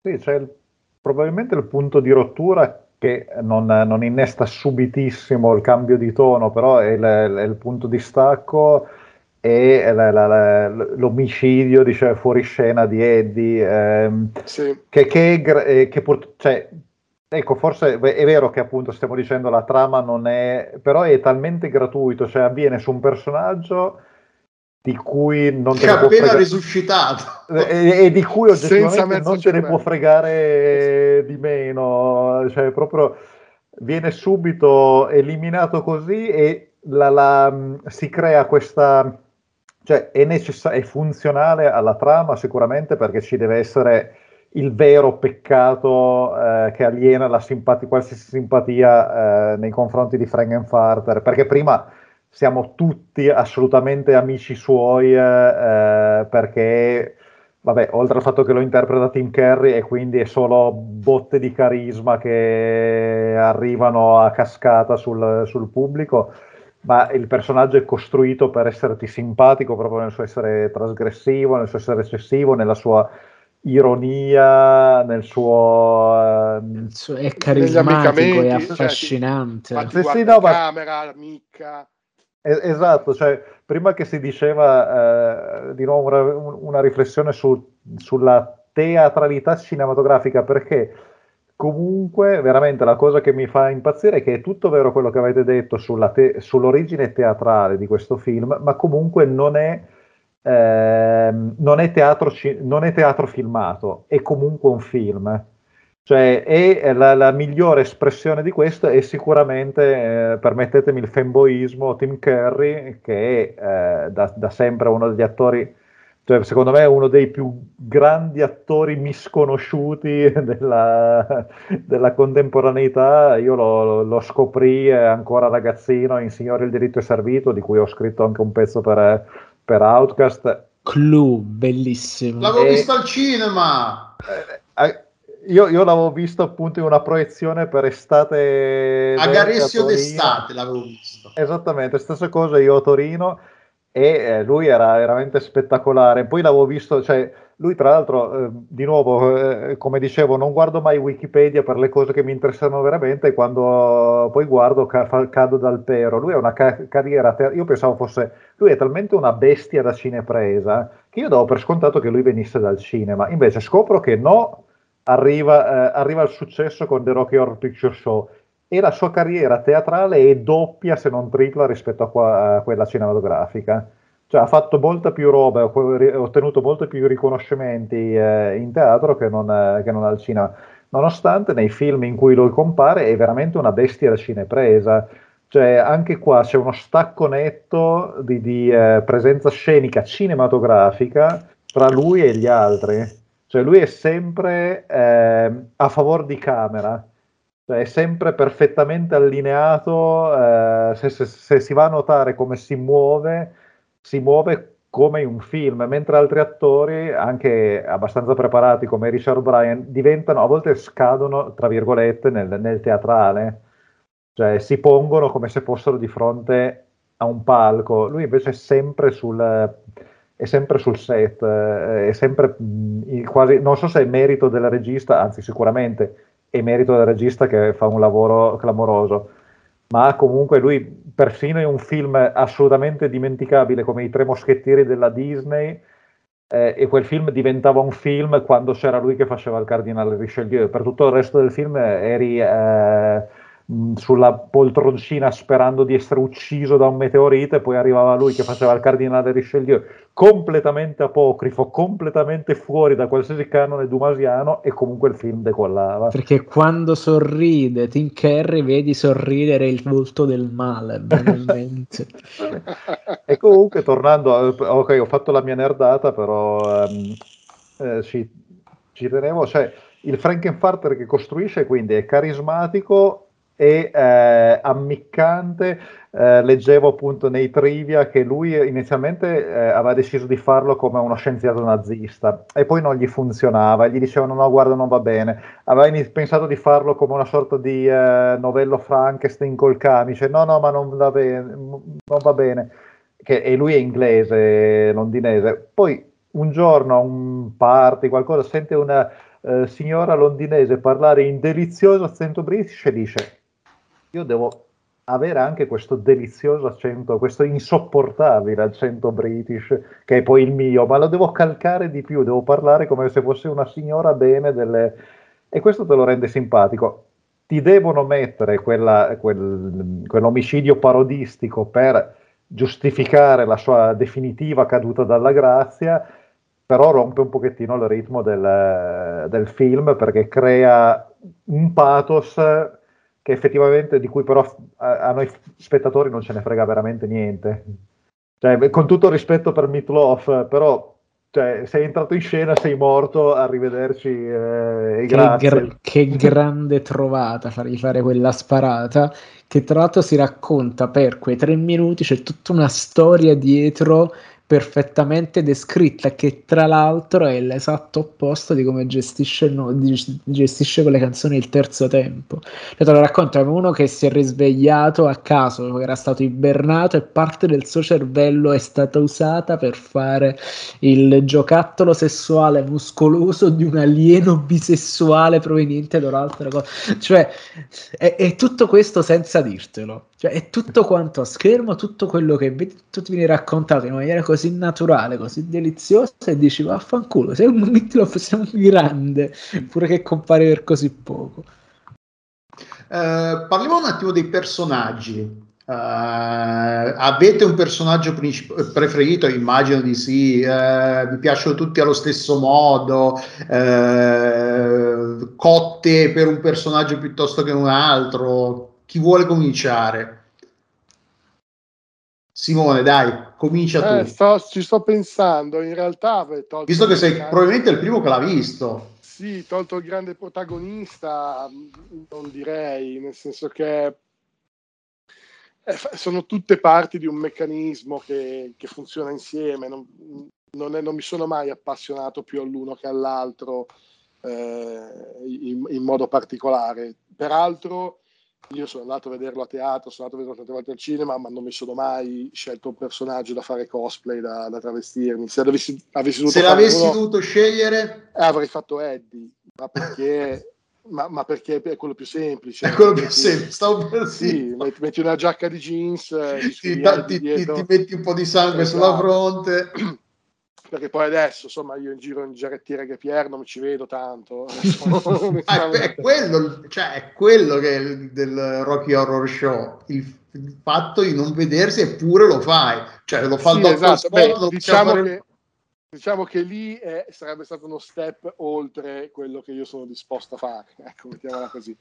Però no sì, di, direi che, che, un personaggio non c'è ecco, un personaggio che io trovo sempre molto divertente perché ecco, cioè, è strano è il criminologo. Malissimo. Cioè, chi? Ma ha fregato. Il criminologo perché cioè, è, è, questo qua, ma scusa un attimo. Che non ha un nome. Sta analizzando. No, no, lui è un criminologo. È il criminal expert. Esatto. Lui è il criminologo e dice, vabbè, ok, adesso questo qua mi racconta sta storia, ma da dove, cosa, sa, balla, fa, quello mi fa sempre ammazzare da ridere. Oltre che tra l'altro lui è lo stesso attore che interpreta il, uno degli ultimi Blofeld cinematografici, il Blofeld di, di Diamonds Are Forever. Eh, sì, lui è bravissimo. Invece io ho letteralmente una cotta per Magenta e ogni Vabbè, volta che in un film da qualche parte appare la ragazzina che alla festa di Halloween si veste come Magenta, per me il mio cuore vola proprio. Cioè, sono, un, sono un debole.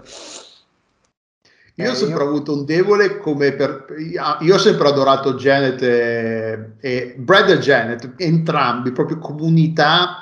Tra l'altro le interazioni col pubblico ogni volta che dicono il loro nome a teatro sono una delle cose che mi fa più spaccare dal ridere ogni volta.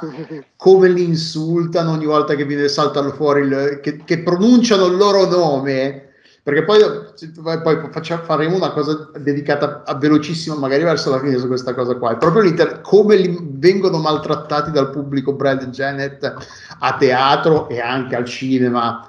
In un cinema in cui sai di poter fare quella roba lì eh, cioè sempre meraviglioso. Sempre, cioè, poi sì, le, le, questa gente che si ritrova si, buttata in questa situazione assolutamente assurda e ma poi anche l, a, da, dalla prima scena in cui come lui si dichiara I love the skillful way e lei che pende dalle sue labbra che aspetta dai lo, di, lo dice mo lo dice e poi la canzone e tutto. Però sì no loro due sono sempre stati i miei preferiti. Anche lui è, è facile da, da, vestirsi, come lui, giacchetta a cazzo, me, occhialetti un po' spessi quadrati, è fatto alla fine, ti lecchi un po' la pettinatura. In realtà, se proprio vogliamo farlo bene, uno deve farlo come sta per tutta la seconda metà del film, quindi in Anche se volendo ne hai due di costumi con lui e con lei, anche sì che pure là sono splendidi perché sono chiaramente il simbolo di, di, della coppia che subisce la pressione sociale degli amici che si fidanzano, si sposano e loro per non venire tagliati fuori dalla società che rappresenta quella coppia sono costretti a volersi sposare anche loro. L'eteronormatività nel, nella, nell'accezione più, più negativa. Tu Luca? Ma eh, guarda, allora, nel momento in cui abbiamo deciso che funziona come le battaglie cinematografiche, per cui Mad Max no, Fury bene, Road, no, no, ma nel no, senso che, eh. no, no, nel senso che, eh, chiaro, boh, Frankenfurter, ok, eh, e poi c'è il resto del cast, e qua mi ha fregato Simone perché anch'io avrei detto il criminologo che a me fa sempre riderissimo quando si introduce all'inizio, I would like, if I may, questa, questa inglesità questa inglesità insopportabile che, e, e, che poi più avanti ti spiega come si balla il time warp con tanto di, uh, di lavagna è, è, è, è completamente demenziale e di nuovo ripeto cioè, è proprio il film demenziale nel 1975 cioè questi inserti che cominciano di cose che cominciano normali era anche a, teatro a teatro è uguale eh? a teatro sta fuori scena nel senso che è sul palco visibile però se non sbaglio non è, neanche, non è, neanche illuminato, è tipo parzialmente illuminato, non c'è un, un, faro su lui. Comunque quando parla lo vedi, lo senti, lo, con la coda dell'occhio lo vedi che è sulla sinistra o sull'estremità destra o sinistra del palco. Quindi non è una voce fuori campo, c'è eh. e fa quella roba lì, esattamente quella roba lì. Mentre sul palco la gente fa casino fa tutto il resto.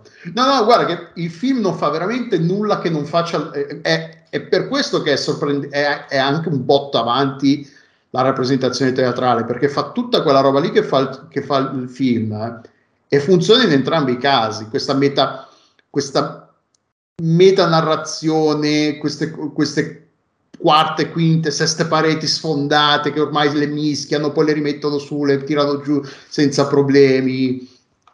Eh, e poi a teatro c'è questa cosa che si è sviluppata appunto della, del, eh, del botta e risposta tra, tra, tra, palco e pubblico che aggiunge una dimensione, una dimensione enorme. Alla, infatti quando, quando, non so se succede anche a te, ma quando io lo vedo, quando vedo il cinema e sono a silenzio, io comunque rispondo un po' quella roba che so.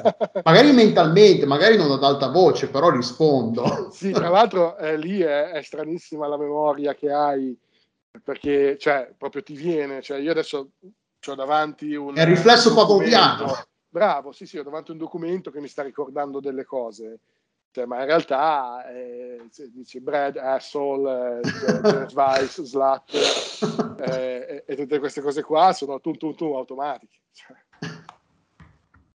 E comunque una cosa che va, dobbiamo parlare delle canzoni allora la colonna sonora partendo da, da, dall'assunto che è comunque una figata tutta perché sono tutte canzoni una più bella dell'altra eh, e secondo me se, se, fosse un album di, una, di, un gruppo musicale andrebbero un po' mischiate per appunto mis- per uh, alternare le ballate i pezzi più movimentati e così Avete un pezzo preferito o le amate tutte? È come, è come chiedere a un genitore qual è il, figlio, il proprio figlio preferito. Io vado per ultimo perché magari Luca se no... allora vai tu per primo Luca stavolta così almeno... Allora, eh, bella storia. Intanto tu l'hai mai ballato il Time Warp? Hai mai ballato come un cretino davanti allo schermo?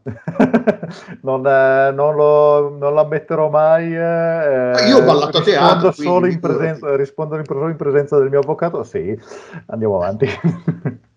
Sì, sì, no, il Time Warp l'ho ballato eh, ed è divertente. Come ho detto, non è, ecco, non è la mia canzone preferita perché io tendo appunto ad, a, a gradire più le parti ironiche. Eh, adesso veramente do, una, cioè, ho detto quanto mi piace Super Heroes e eh, confermo. L'altra, l'altra canzone che mi trovo a canticchiare eh, a me stesso, eh, così è, è, sicuramente I Can Make You a, a Man, I, I, Can Make You a Man, che, che, è un po' tra l'altro la, la, canzone simbolo di quello che si diceva prima sulla interpretazione eh, fedele e distorta del mito del, del Frankenstein, cioè si ribalta il Frankenstein Ehm, eh, narrativo eh, di Bre- e eh, poi cinematografico rappresentato come il, il, Prometeo che vuole portare, vuole salvare per, per, il bene dell'umanità, vuole sconfiggere la morte e eh, creare il, il, futuro, l'uomo del futuro che ha sopra, di grande intelletto è sopravvissuto alla morte e Frankenfarter che invece eh, vuole semplicemente avere un, uh, un, man, uh, un, man, with long hair and a tan e, no, e non gliene frega niente che abbia solo mezzo cervello. Cioè, questo ribaltamento bellissimo descritto in quella canzone facendo proprio tutta la, la, la, la, storia sul eh, magrolino che viene picchiato e allora va e si fa una fatica bestia per diventare muscoloso quando lui in solo sette giorni, in just seven day, I can make you a man. In solo sette giorni ti posso creare un uomo muscoloso, eccetera. E boh, tutte le volte cioè, mi, mi fa ridere tantissimo. Quindi diciamo ci sono i due opposti. La canzone eh, melodrammatica che, che, chiude tutto la, il percorso della caduta è quella che in effetti, se vogliamo dire, lo apre, svela la, la hubris eh, di questo particolare Frankenstein e quali sono e qual era il suo vero intento e mi fanno morire entrambe queste due. Voi Francesco? Allora, io su ho letteralmente un debole per, uh, la, per science fiction double feature e Quindi da lì in poi è, tutta, è, è, un cal- è, un, è, un, calare perché se la più allora, bella è la per, prima. Però è, la più bella è la prima, ma è anche più bella l'ultima quando la fa con, come ripresa. E mm. quindi praticamente te la, te la, con quell'altra voce, con quell'altro tono, e la, l'ho trovata comunque molto divertente come tema di chiusura che gli dà un senso di circolarità. E a parte questo, comunque, Mitloff, ripeto, il primo Mitloff lo, lo adoro a pazzo quindi anche quando appare così a cazzo con quell'altra canzone è incredibile. Ho rivalutato tantissimo anche Sweet Transvestite che più che altro per come la recita uh, Frankenfurter Tim Curry, cioè per il portamento che c'ha, ma anche per come tra virgolette è messa in scena la cosa che arriva da dietro l'ascensore e, e ed è praticamente poi c'è questa baldanza, questo carisma che praticamente che fende l'aria prima che la attraversi. Quindi eh, sono d'accordo, infatti è la mia preferita.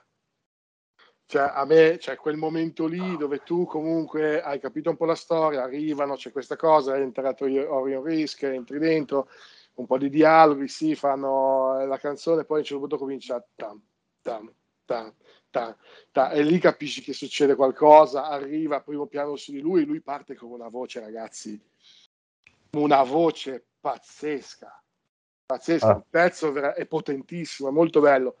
Da, degli altri, per carità, negli anni li ho amati tutti, dopo tanti, tanti anni alcuni mi vengono a noia, cioè Touch Touch Me non, non riesco più a sentirla, eh, anche Sword of Damocles non riesco più a sentirla, cioè alcune proprio mi hanno annoiato. Questa, cioè se io prendo la playlist, il disco, eccetera, è la prima che metto.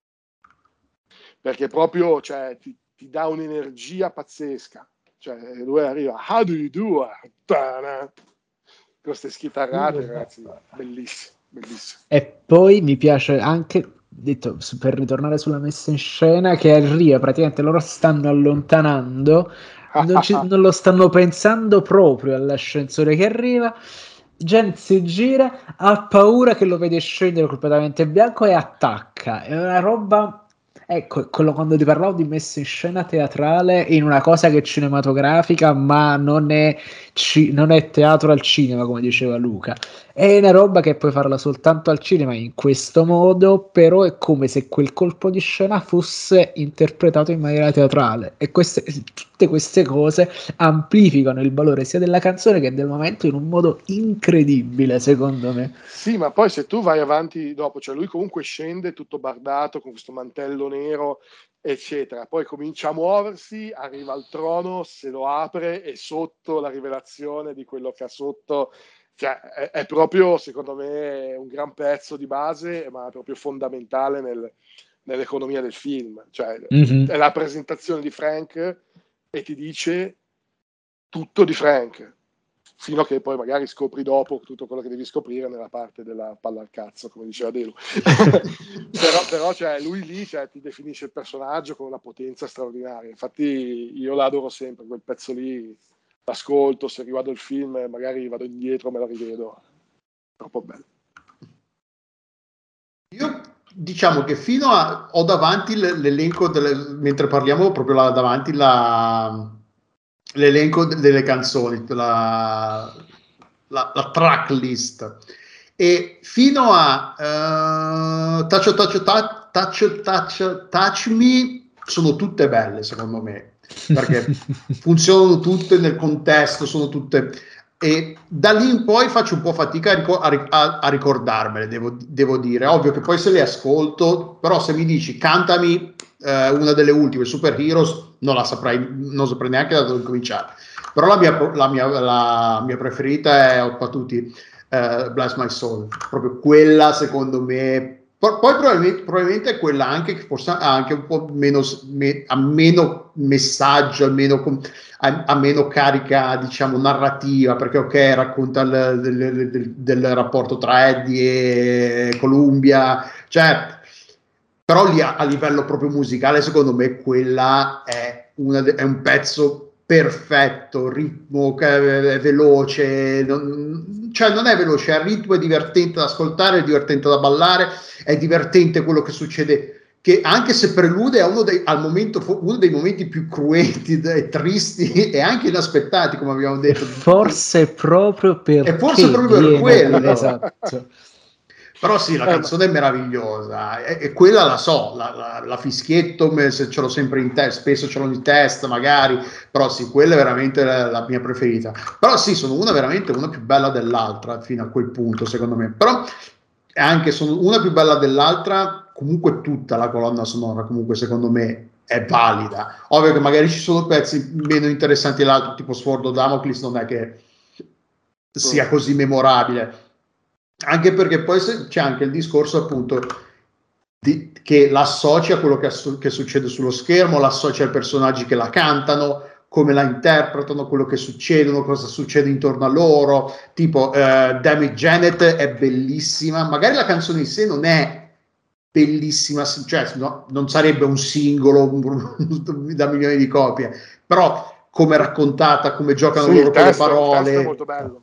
Come scusa? Il testo è molto bello. Eh, esatto, sì, il testo, come funziona, la music- musicalità, il messaggio, il, giochi- il, giochino, loro come la interpretano appunto, uno che si gira, poi torna indietro, ci ripensa, no, eh, cioè tutte queste cose, è, l'interpretazione ha anche un valore. Secondo, ha proprio canzone pura che, che, se me la metti anche senza film e niente, quella di Mitloff è la migliore secondo me.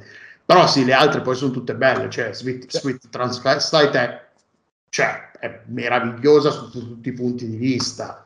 Perché viene fuori da, cioè quella output è, per, è praticamente, hai detto bene, è, pare, è, proprio perché è parecchio fuori dal film, magari è quella che te la ricordi di più e funziona tra virgolette più come singolo. Sì, Ed probabilmente quella sarà metti... Sì, può tranquillamente stare in un, in un disco a caso di Mitloff fino agli anni 90, per dire. E non Quindi... è un caso che la canti lui. Tra l'altro, esatto. ricordo, cioè, ovviamente non c'era, lui non c'era nella rappresentazione teatrale, però il fatto che abbiano scelto la canta benissimo, la interpreta benissimo. Eh, e cioè, è anche poi, poi gli attori. Eh, degli attori, parliamo un attimo degli attori. Vabbè, Tim Curry, come ha detto Luca, che ha, ha, è andato a spulciare la sua carriera su Wikipedia. Al cinema al cinema non è che tutta sta gente abbia fatto, forse quella più, cioè su Random è quella che ha avuto più successo, che ha avuto una carriera più lunga e, ed è la più conosciuta. Barry Bostwick me lo ricordo per qualche ruolo televisivo magari, eh, però come carriera cinematografica, a meno che poi ovviamente loro non siano saltati fuori come che poi hanno avuto queste carriere segrete te- teatrali che hanno avuto grande successo. Alla fine quello più famoso, probabilmente i, i due più famosi sono Tim Curry e Susan Sarandon, direi. Sì, senza È assolutamente niente. così, senza probabilmente come eh, Charles Gray, che è il criminologo, è stato un car- caratterista di... Eh, di lunga data e appunto come ricordava un Blofeld, eh, tra l'altro non, non, ci sarei mai arrivato, però anche lui non è un nome di, eh, di, prima, di prima, grandezza, non, eh, e sicuramente gli altri, eh, Richard O'Brien compreso, hanno sempre più, eh, ehm, cioè anche per scelta sono stati nel, nel, mondo del teatro e dei musical. Sì, sì, Patricia Quinn è l'attrice che ha fatto Magenta, nel, nel Campbell che nel film è accreditata come Little Nell eh, non mi ricordo che abbiano fatto niente di, particolar- di particolare rilevanza al cinema. Tra l'altro, non, se non sbaglio, forse Little Nell era anche, nel, anche nella rappresentazione te- teatrale. Non mi ricordo, sai? Mm. Mm, non lo so. Non lo so, non lo so. Comunque, sì, il, non, è, non, è, stato un film che ha lanciato la carriera cinematografica, di, ha fatto il successo di... Che, cioè, Richard O'Brien immagino che di soldini ne abbia fatti con sta roba qua, però gli altri Susan Sarandon... Sì, poi lui alla, alla, fine poi ha provato a fare il, il seguito, ma poi non, non, è andato e il terzo film non, non ha mai trovato qualcuno che volesse produ- proprio produrlo. Mm-hmm. Ah, ne hanno grazie, fatto un grazie al cielo. Cioè, Shock Tra- Treatment è sì. tipo un sequel spirituale. Però... Eh sì, ma è una di quella roba difficilissima da reperire, tanto per cambiare. La stesso alla regia di Jim Sharman. E sì, vedevo un poco, però lui alla fine funziona come produttore musicale, se non sbaglio, Richard O'Brien. Quindi diciamo che la sua carriera cinematografica era un in più, assolutamente. Mentre Jim invece, Sharman ecco... come regista film non ne ha fatti tanti, anzi ne ha fatti proprio pochi, perché poi ha, l'ultimo, l'ultimo, film che ha fatto è appunto è stato Shock Treatment che è dell'81. Però a mm. teatro ha lavorato tanto, ha continuato a lavorare, lavorava, ha lavorato eh, lavorava prima, non è che è diventato famoso, cioè è diventato famoso con Rocky Horror Show, però ha lavorato prima, lavorava prima e ha continuato a lavorare. L'ultima produzione teatrale che vedo su Wikipedia è il 2006 ed è, ed è cioè non è un ragazzino, ha 76 anni, quindi fino a 15 anni fa lui lavorava in teatro, poi adesso magari è australiano, magari se ne è tornato a casa e ha detto ma sai che c'è, basta, ho fatto abbastanza di soldi ne ho fatti, posso godermi la mia fattoria in Australia, nell'outlet, eh, nell'outback australiano. Sì, son, tra l'altro, l'altro stavo guardando anche le attrici di Columbia e Magenta, sono tutte quante attrici teatrali, quindi alla fine la loro carriera sullo schermo non è che si è sviluppata, hanno fatto qualche, eh, qualche film, diciamo, pro- assolutamente minore, cioè niente di... Cioè, tipo, mo Patricia Quinn appare nelle streghe di Salem di Rob Zombie, forse il, in un film di Monty Python però veramente niente di rilevantissimo. N- uh, ni- uh, Little Nell, appunto, ha, ha, ha, partecipato a The Wall, quindi sono personaggi, cioè personaggi, sono attori che vengono dal teatro e sono rimasti a teatro. E secondo me quello volevano fare. Ma come ho detto, la cosa che mi ha stupito è scoprire appunto che anche Tim Curry è come lo, cioè nel senso che ok, è diventato famoso a livello mondiale, per, ma la sua maggior mh, ruolo e adesso poi vabbè fa il doppiatore, ho scoperto come enorme dispiacere che nel 2012 ha avuto un ictus, quindi è bloccato in, in sedia e fa solo più il doppiaggio ed è un, un peccato anche se non è giovanissimo perché ha 4 anni. Beh, del 46 comincia eh, infatti, eh, però un po' dispiace, ma quando ho visto la sua cosa teatrale, quando ho visto che ha fatto il Mozart di Saul Sainz, che è quello che è il, il pezzo teatrale che ha ispirato il, l'Amadeus di, eh, di Forman, e lui interpretava Mozart e Ian McKellen interpretava Salieri e io, vole- cioè, io vorrei mm. recuperare la... cioè ci sarà una registrazione cazzo perché deve essere una delle cose più fantastiche che, che si possono immaginare. Cioè, eh, con tutto che secondo me eh, Franklin F. Murray Abrams come Salieri eh, era, era, perfetto, però vedere anche Ian McKellen come me lo gira non mi dispiacerebbe.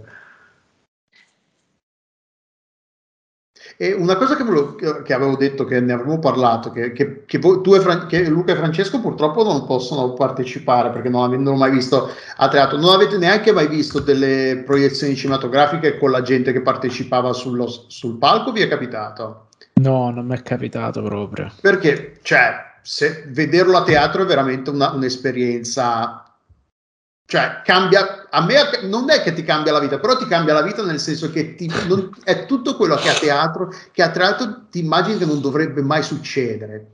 Perché appunto, come anticipavamo, la gente si porta la carta igienica, il riso, il giornale, la pistoletta d'acqua. Questa è un po' la roba. Allora, perché quando Brad esce dalla macchina per raggiungere il castello di Frankenfurter e sta piovendo, tutti sul, nel pubblico si devono mettere il giornale sulla testa per risparmiarsi e con la pistola d'acqua stanno sparando. Quando la, c'è la scena del matrimonio, tiri la, la carta igienica la tiri al matrimonio, non mi ricordo. No, lì tiri il riso. Eh, lì tiri la carta igienica quando è che la, la che carta igienica non me lo ricordo. Aspetta, aspetta che te, te lo dico. Ah, perché, c'è, c'è il documento. Cioè, perché poi c'è tutta, documento. È lunghissima la, la, la, lista delle interazioni. Allora, la, deve essere Scott. Cioè deve essere la Scottex. Ah, è per Devi Scott. lanciarla quando arriva il dottor Scott. ok, non me lo ricordavo. Tra l'altro, poi ci sono le interazioni tra pubblico e, e a voce. Qua, ogni volta che viene, viene, pronunciato il nome di Brad, lo si insulta, esso, l'idiot o quello che tutto quello che. quando viene de- pronunciato il nome di Janet, slut e cose via dicendo e tutto il resto. Quando viene pronunciato il nome del dottor Scott, tutto il pubblico fa Who? Tutti sì, ogni volta che doc, si pronuncia Dr. Scott. Eh, infatti, poi ne, nella scena dove beccano Janet con Rocky, che fanno questo passaggio: Janet, Brad, Brad, Janet, Dr. Scott. Uh. eh, sì, è tutto continuo. esatto. Eh, sì, cioè va detto che vol- volendo essere fedeli allo script del pubblico, non si sta zitti un momento. Eh. Sì, sì, no. Cioè, eh. Battuta risposta, battuta risposta, battuta risposta per tutto il film. Infatti io quando l'ho visto a Genova il, il, c'era poca gente che sapeva quello da fare. A Londra era un, era un massacro di gente che continuava a parlare continuamente. Infatti secondo me non è, deve, cioè, come attore sul palco devi essere anche preparato per questa cosa qua, che non ti spezza il, diciamo, l'immersione, che lo sai, che non ti tira fuori dal personaggio e tutta questa roba qui. Non deve essere facile.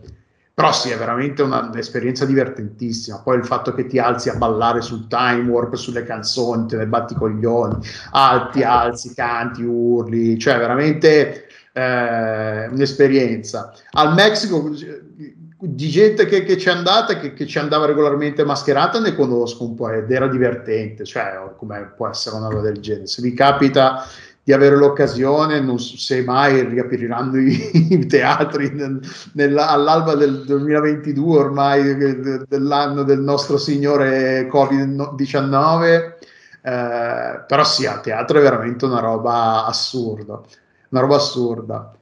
Io Perché sto poi... pensando che praticamente un posto dove avrei voluto vederlo è evidentemente la sala Equis a Madrid, che è praticamente un ex eh, cinema a luci rosse trasformato in locale fighetto dove tu vai sull'es ti prendi il drink poi stanno le sdraia ti guardi il film sai questi posti un po' così. E là sarebbe stato veramente figo vederlo. Altrimenti razionalmente l'unico teatro per qua intorno che potrebbe dare una roba del genere è il Bellini a Napoli. Però mo ci vuole, sono troppo occupati a fare quelle cose un po' fighette, un po' contemporanee per metterti su un mostro sacro come questo, ma sarebbe bellissimo. A Genova l'hanno fatto in un teatro, hai presente i teatri, quei due o tre teatri che ci sono dietro Piazza Corvetto a Genova? Sì, sì. Eh, in, non mi ricordo in quali dei, dei, due o tre che ci sono lì, però in un teatro normalissimo, non un mini teatro d'essè oppure infognato dove ci vai solo se sai la parola d'ordine, batti tre volte sulla porta, quelle cose lì. Il no, club inchiostro e tempera. Eh? Il club inchiostro e tempera. esatto, sì, non era quella roba lì, il teatro che apre solo alle due di notte. Cioè, era un spettacolo alle nove, nove e mezza, quel che era, è normalissimo. Cioè, no, veramente assurdo. Il fatto che mi ricordo che era, è venuto due, due volte, io l'ho visto a Genova, ed era sicuramente prima degli anni 2000, perché poi nel 2000 mi sono trasferito.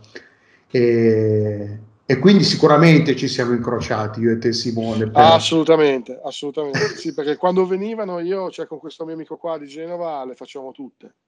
Cioè io cioè, sono arrivato a vedere, non so, tre volte in una settimana, perché poi si fermavano un po'. Sì, sì, si fermavano una settimana, dieci giorni. Io l'ho visto una volta solo, una volta per, per diciamo, sessione, però sì, eh, se avevi tempo e voglia di vederti tre volte di seguito, sì, sicuramente. Ma perché sì, poi era una cosa che non è che succedesse, quindi eh, sì. quando succedeva era un evento. L'altro con questo amico qua che ci siamo conosciuti allo stadio, poi cioè, ci si vedeva, poi ci siamo un po' persi, l'occasione per ritrovarsi era andare a vedere queste cose qua. E tra l'altro in via Cecchi, ti dicevo prima, ci deve mm. essere, ma, ma, tipo in un primo piano, un secondo piano, una cosa così, un piccolo cinema, ma tipo tre file di, di sedie e lo schermo, e lì sono andato a vedere l'animazione fatta sul film. Ma è da. fatta molto molto bene, sì. Eh, io sapevo manco che esistesse questa cosa qua. Ma nemmeno io, perché cioè, ti garantisco, cioè andiamo a un cinema, mi porti in via Cecchi, dicono aspetta un attimo, il cinema di Genova più o meno li conosco, qua non c'è un cinema, ed era tipo una roba al secondo piano di un, di un palazzo, cioè una, boh, una roba veramente da fuori orario, da, da queste, questi luoghi strani, esatto, dove dici ma speriamo di uscirne vivi. Al, al, Mexico a Milano non è andato nessuno. Il Mexico no. penso che sia abbastanza grandino, sia più grande, non è una roba da tre file e quattro sedie per fila, immagino. No, io me lo immagino però tipo coperto di plastica, tipo come i divani degli anni 70 dei nonni che non toglievano la plastica, perché cioè, se, se fai fare tutto veramente lo sfasci il teatro, non c'è speranza. Eh, ma la cosa, è, la cosa è che è, è, è, le pistole d'acqua, perché se, se una persona ha la pistola d'acqua dici vabbè ok, ma se ci sono tante pistole d'acqua comincia a essere sì, o c'è lì un'inversione tipo Archimede pitagorico che c'è un rotolo che, che srotola nuovo, le nuove seggioline, il nuovo teatro ogni volta, oppure cioè, poverini quelli che devono pulire e asciugare, poverini davvero. Però a Genova mi, mi, sembra di ricordare che lo dicessero di non tirare nulla sul palco proprio. Che non... Ma sul palco, no, beh, sul palco neanche a Savona potevi, poi in realtà, cioè, quando partiva, partiva, cioè le, le maschere se ne andavano. Perché no, cioè, perché sapevano a Savona sapevano che non c'era, non c'era, speranza. Cioè, noi alla fine quando si andava a ballare si era tutti sotto il palco, ma tipo il teatro pieno, non c'era nessuno nelle sedie, tutti a pogare sotto il palco. Ah, no, a Genova io mi ricordo che si ballava, però eravamo tutti, diciamo, in piedi al, al, nostro, se, al nostro, posto, però no, no, non invadevamo il fronte no, no, io, io al mio posto ci stavo molto, molto poco. Garantisco. e lì no, si portava la, la pistola d'acqua e ce l'avevamo tutti, si usciva fradici. Quindi mi raccomando, la prossima volta che lo guardiamo a casa, prepariamoci col giornale, anche la da soli. Eh. Certo. La pistola d'acqua, il riso da tirare allo schermo. Per da soli, capito così. Però a questo punto me lo guardo in cucina, giusto per non rovinare il salotto. per non fare casino in salotto, dici. E avete altro che volete aggiungere? Qualche argomento che non abbiamo trattato, che vi, che vi eravate appuntati prima? Ah, io penso di stare a posto così. Veramente è stata una chiacchierata splendida e Tu Simone hai qualcosa da aggiungere? No, cioè se non che questo film qua bisogna farlo vedere. Cioè... È così, è così. Lo fa... Allora, tu Simone hai un figlio, tu Luca, o ne hai più di uno? No. Perché io... Ne hai sempre solo uno tu Simone? Sì. Ok, tu Luca hai figli? Nipo- ho un nipote. Ok, quindi, quindi lo, lo, fareste vedere ai vostri figli nipoti a che età, diciamo? Bah, C'è un, pare- un, parental guidance, diciamo sotto 12 anni è troppo piccoli, 14? No, Direi 14. Guarda, io sono su questa cosa qua sono un po' estremo, nel senso che secondo me il parental guidance non esiste. Cioè, esiste, co- esiste conoscere il ragazzo, il bambino, eccetera, e capire cosa va bene a lui. E quindi è come il peggi nei videogiochi, cioè mio figlio ha giocato a 9 anni, cose vietato minore di 16, perché sapevo che quelle cose lì, conoscendole, per lui andavano bene. E magari adesso a 15 non gioca delle cose, non so, 7, perché comunque, cioè, eh, per farti un esempio, io ho dovuto portare fuori mio figlio da Brave. Da cinema, cosa? Da Brave, della Pixar. Quello della Pixar, perché? Sì, perché la situazione del, della mamma trasformata in orso, il padre che prova a ucciderla, l'ha mandato in sbattimento totale. Ah, ok. Ah all'epoca. Quanto, anni, quanti anni aveva al tempo? Eh, allora Brave quando è uscito. Perché adesso tuo figlio ha tipo 31-32 anni col tempo. Ne ha, ne, ha, ne ha, 15, quindi adesso ovviamente eh. qualsiasi cosa. Però per, questo per dirti, allora Brave è del 2012, aveva 6 anni. Ah beh, ok, era, era però, cioè, però, aveva visto cioè, sgozzamenti, Signore degli Anelli, cose, Star, tutto, qualsiasi cosa, vedeva quella roba lì, l'ha mandato ai pazzi, come lo mandò ai pazzi la scena di Toy Story 3 quando vanno verso il... Vabbè, quella anche a noi adulti ha mandato ai pazzi. Quella anche a noi adulti ha mandato ai pazzi comunque. Eh, lì, lì, non siamo dovuti uscire, su Brave siamo dovuti uscire. E adesso a 15 anni questa cosa qua assolutamente, ma questa cosa qua lui poteva vederla a 12, poteva vederla probabilmente a 10. E l'ha già vista? Perché... La, la, la, l'ha già vista? No, perché, perché, non, perché, non, c'è stata occasione, perché adesso tra l'altro siamo in una rerun di serie tv pazzesca quando guardiamo cose, stiamo guardando Justified, quindi figurati. Eh, grande, grande, grande. Eh, sì, siamo all'ultima Quindi stagione. sta anche bevendo, ha incominciato a bere bourbon, spero. eh, sì, sì, eh, gira con, con, con la pistola e col cappello. E, e, qui, e, quindi siamo un po' fermi al lato film perché gli ho fatto vedere un po', gli ho fatto vedere Fargo, gli sto facendo vedere Justified, gli sto facendo vedere un po' di serie così. E, però sì, cioè questa cosa entra prima o poi nel, nella playlist della vita perché sì, ho, ti ho detto, come dicevo prima, gli ho raccontato a grandi linee la trama per quello che sono riuscito l'altro giorno, spiegandogli anche che vabbè la trama magari è un po' un casino, ma era importante il messaggio che c'era dietro.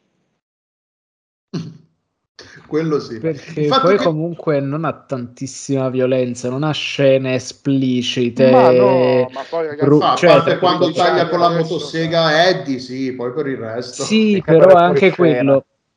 Eh, esatto, capito? È più suggerito che, tra virgolette, mostrato. Per esempio, fa, cioè, la, la, violenza esplicita adesso è molto più esplicita di questo. Ah no, sì, sicuramente. No, Quindi... Infatti ho detto 14, ma non assolutamente per... O, ci sono scene o, o eh, argomenti che potrebbero scioccare, non diciamo cazzate... Eh, No, i ragazzi, che secondo me ragazzini, no, no, ma nel senso oggi... che anche se fossero più ingenui, ma io credo molto, ne, soprattutto quando sono presenti gli adulti, i genitori, credo molto nella capacità dei ragazzi di analizzare e chiedere quello che non capiscono. Semplicemente, secondo me, sotto i 14 anni probabilmente si annoia, perché alcune cose, oltre al fatto che deve avere una buona conoscenza dell'inglese, che non posso dare per scontata in tutti i ragazzini fino a una certa età. No questa, qui hai toccato un punto, un punto dolente, e vabbè. Eh, questo, questo per, per cui alcune cose non lo possono dire, cioè non annoieranno, non le capirà perché è la battuta che devi in qualche modo avere un minimo di esperienza e di progresso cinematografico per eh, capire cosa sta prendendo in giro, cosa, qual è il... È, è, come guardare appunto, è come guardare Frankenstein Junior a otto anni. Mm Mm. Sa- ti fa ridere perché c'è una componente, diciamo, sì, estremamente fisica. Se Però, per esempio, le battute più delicate. C'è la parte slapstick, esatto, ma eh, esatto. È, eh, il meta il metacinema non lo puoi ancora capire, devi aver accumulato un po' di esperienza, diciamo così, per... Eh. Sì, tra l'altro poi, poi noi cioè, abbiamo fatto un discorso, cioè io ho un figlio mio, tu parli di nipoti, già è, è molto complicato andare a, fare, a dare un consiglio a cioè ovviamente sono tuoi nipoti, conosci i suoi genitori, sai cosa può andare bene, eccetera, però è, com- è comunque uno step in più. Cioè, poter dire, ah, guardate, ti, vi consiglio questo, se non lo conoscete fatelo vedere anche al ragazzo, cioè magari è il caso di fare due ah, chiacchiere. E io che volevo concludere questa cosa dicendo, raccomandando a tutti gli auto- ai nostri ascoltatori, questa sera, quando tornate a casa, date ai vostri figli il Rocky Horror Picture Show e dite una carezza è un Rocky questo Horror... è il Rocky Horror Picture Show di Outcast. Però sì mia nipote quest'anno mm, magari a Natale il DVD Blu-ray no però tra un paio di Natali quasi quasi.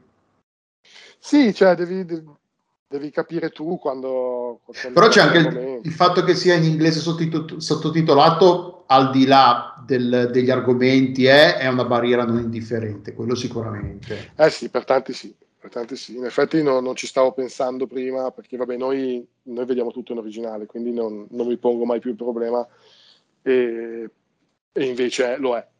Lo è cioè non è un film Disney che è localizzato tutto, le canzoni sono riscritte, no, no, cioè... Però ecco, per esempio, potrebbe essere una di quelle robe che si fanno ascoltare tipo per imparare l'inglese. Cioè, così, cioè, impari le cose importanti dell'inglese. Ma sì. Cioè, può essere una, ancora più didattico. Beh, sicuramente, cioè, io imparare l'inglese facendo, cioè, guardando, ascoltando roba che ti piace, sicuramente è più facile e più stimolante, più coinvolgente di, una, di, stare lì a dire leggiti, non so, le poesie, di Byron a un ragazzino o no, una certo. ragazzina, cioè sicuramente è più facile che ti seguano così che... che non... No, vabbè, ma tu su questa cosa qua dici, vieni, prenditi questa botta di lessico che a scuola non ti insegnano di sicuro. e poi quando non capisci una parola vai dalla professoressa o dal professore a chiedere cosa vuol dire e chiedi metti, come la, dove scritto. Mettili in imbarazzo. Ma no, in realtà secondo me, cioè, i professori Beh, ormai a livello culturale più, ti parla inglese, ci, ci, sei passato su Rocky Horror Show, anche se non l'hai, letto, non l'hai, scusa, letto, non l'hai visto, una, l'hai visto solo una volta sola, cioè, a livello culturale e linguistico proprio, soprattutto perché poi se studi cultura inglese, se studi letteratura inglese, cultura inglese dagli anni 70, cioè l'abbiamo detto all'inizio, l'immaginario, tutta quella roba lì che diciamo è tutta roba che, hanno, che, ha inventato il Rocky Horror Show, quel, quel modo di, di, vestirsi, di truccarsi, quella roba, è tutta roba che esisteva già, cioè che, roba, che hanno inventato loro fondamentalmente. Poi ovvio che eh, magari era, sono reinterpretazioni, però quell'immaginario lì l'hanno inventato loro. Eh, eh cioè un pezzo di storia eh, fondamentalmente. Eh, e tra l'altro non so se il, tipo mi è capitato mentre eh, mi preparavo per il, il podcast sono finito sulla recensione di Ebert del film di, non mi ricordo quando l'ha scritta non, non, mi, non, so se l'ha scritta ed era un tre stelline e mezza gli aveva da, dato. Perché come film effettivamente se lo prendi come prodotto cinematografico ha, fa un po' acqua un po' da tutte le parti. Da, Considerando che già, avuto, già avevamo avuto a livello di musical importanti, ma ci vuole Hair nel 67, Jesus Christ Superstar del 73, effettivamente dal punto di vista banalmente cinematografico come musical, dici devo valutarlo in, in termini tra virgolette oggettivi ci sta. Non e poi c'è l'impatto storico che ha avuto l'ha sviluppato anni e anni dopo l'uscita a teatro e l'uscita al cinema, il culto che, che, si è creato attorno, il valore, cioè tutta roba che sul momento non puoi dire ah questo eh, diventerà storia del cinema e storia del teatro, cioè non, a meno che non sei uno che è troppo così avanti le, nel percepire le, l'importanza ecco, culturale appunto, dell'evento. Però lo stesso Phantom of the Paradise del 64 severo. Eh, non mi ricordo perché poi il pezzo, probabilmente se vai su, se vai su Rotten, Rotten Tomatoes, l'aggregazione c'è il pezzo di, di, Ebert. Mi sembra che la recensione avesse scritta nell'81, forse. Eh?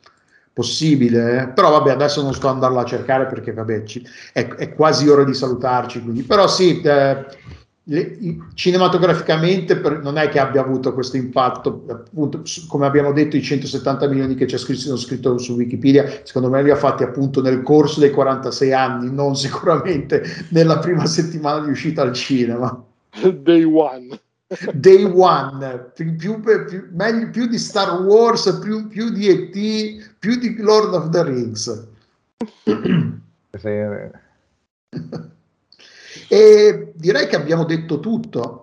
Se non volete aggiungere qualcos'altro. No, io direi che... che abbiamo chiacchierato a profusione in maniera molto, molto, molto divertente e gradevole. Sono sì, assolutamente sì. sazio. Sì, sì. Quindi, allora, noi di Outcast, allora, Outcast Popcorn torna il, tra due settimane, che sarà l'11, l'11 sì. novembre ci agganciamo perché siamo molto originali e molto, eh, non abbiamo bisogno di, nessuna, di, nessuno stimolo, visto che in quel periodo uscirà il nuovo Ghostbusters Afterlife, che in Italia si chiama che il titolo internazionale Legacy forse. Eh, c'è Ghostbusters Legacy è, è, il titolo, è il titolo internazionale quindi anche in Italia si, si, si chiama Ghostbusters Legacy.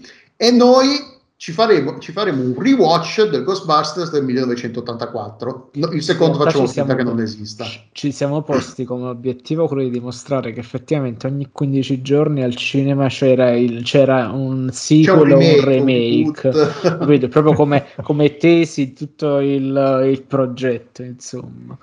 Quindi Però tra è... due settimane, eh, cioè magari per voi che ci ascoltate non saranno esattamente due settimane, comunque l'11 novembre eh, saremo probabilmente in diretta, sal- salvo imprevisti, su Outcast, su, uh, su, Outcast Video, su Twitch uh, e basta, e poi uscirà il podcast sui soliti vari canali su YouTube, su eh, link su Facebook, ne parleremo anche su Discord e bah, direi che abbiamo detto tutto. Salutiamo Francesco. Ciao. Luca. Saluta a tutti. Simone. Ciao a tutti. Speriamo che ci sia una, un'altra occasione di avere di nuovo Simone con noi la prossima volta. Io sono Alessandro De Luca e vi salutiamo a tutti. Grazie, ciao. ciao. Buonanotte.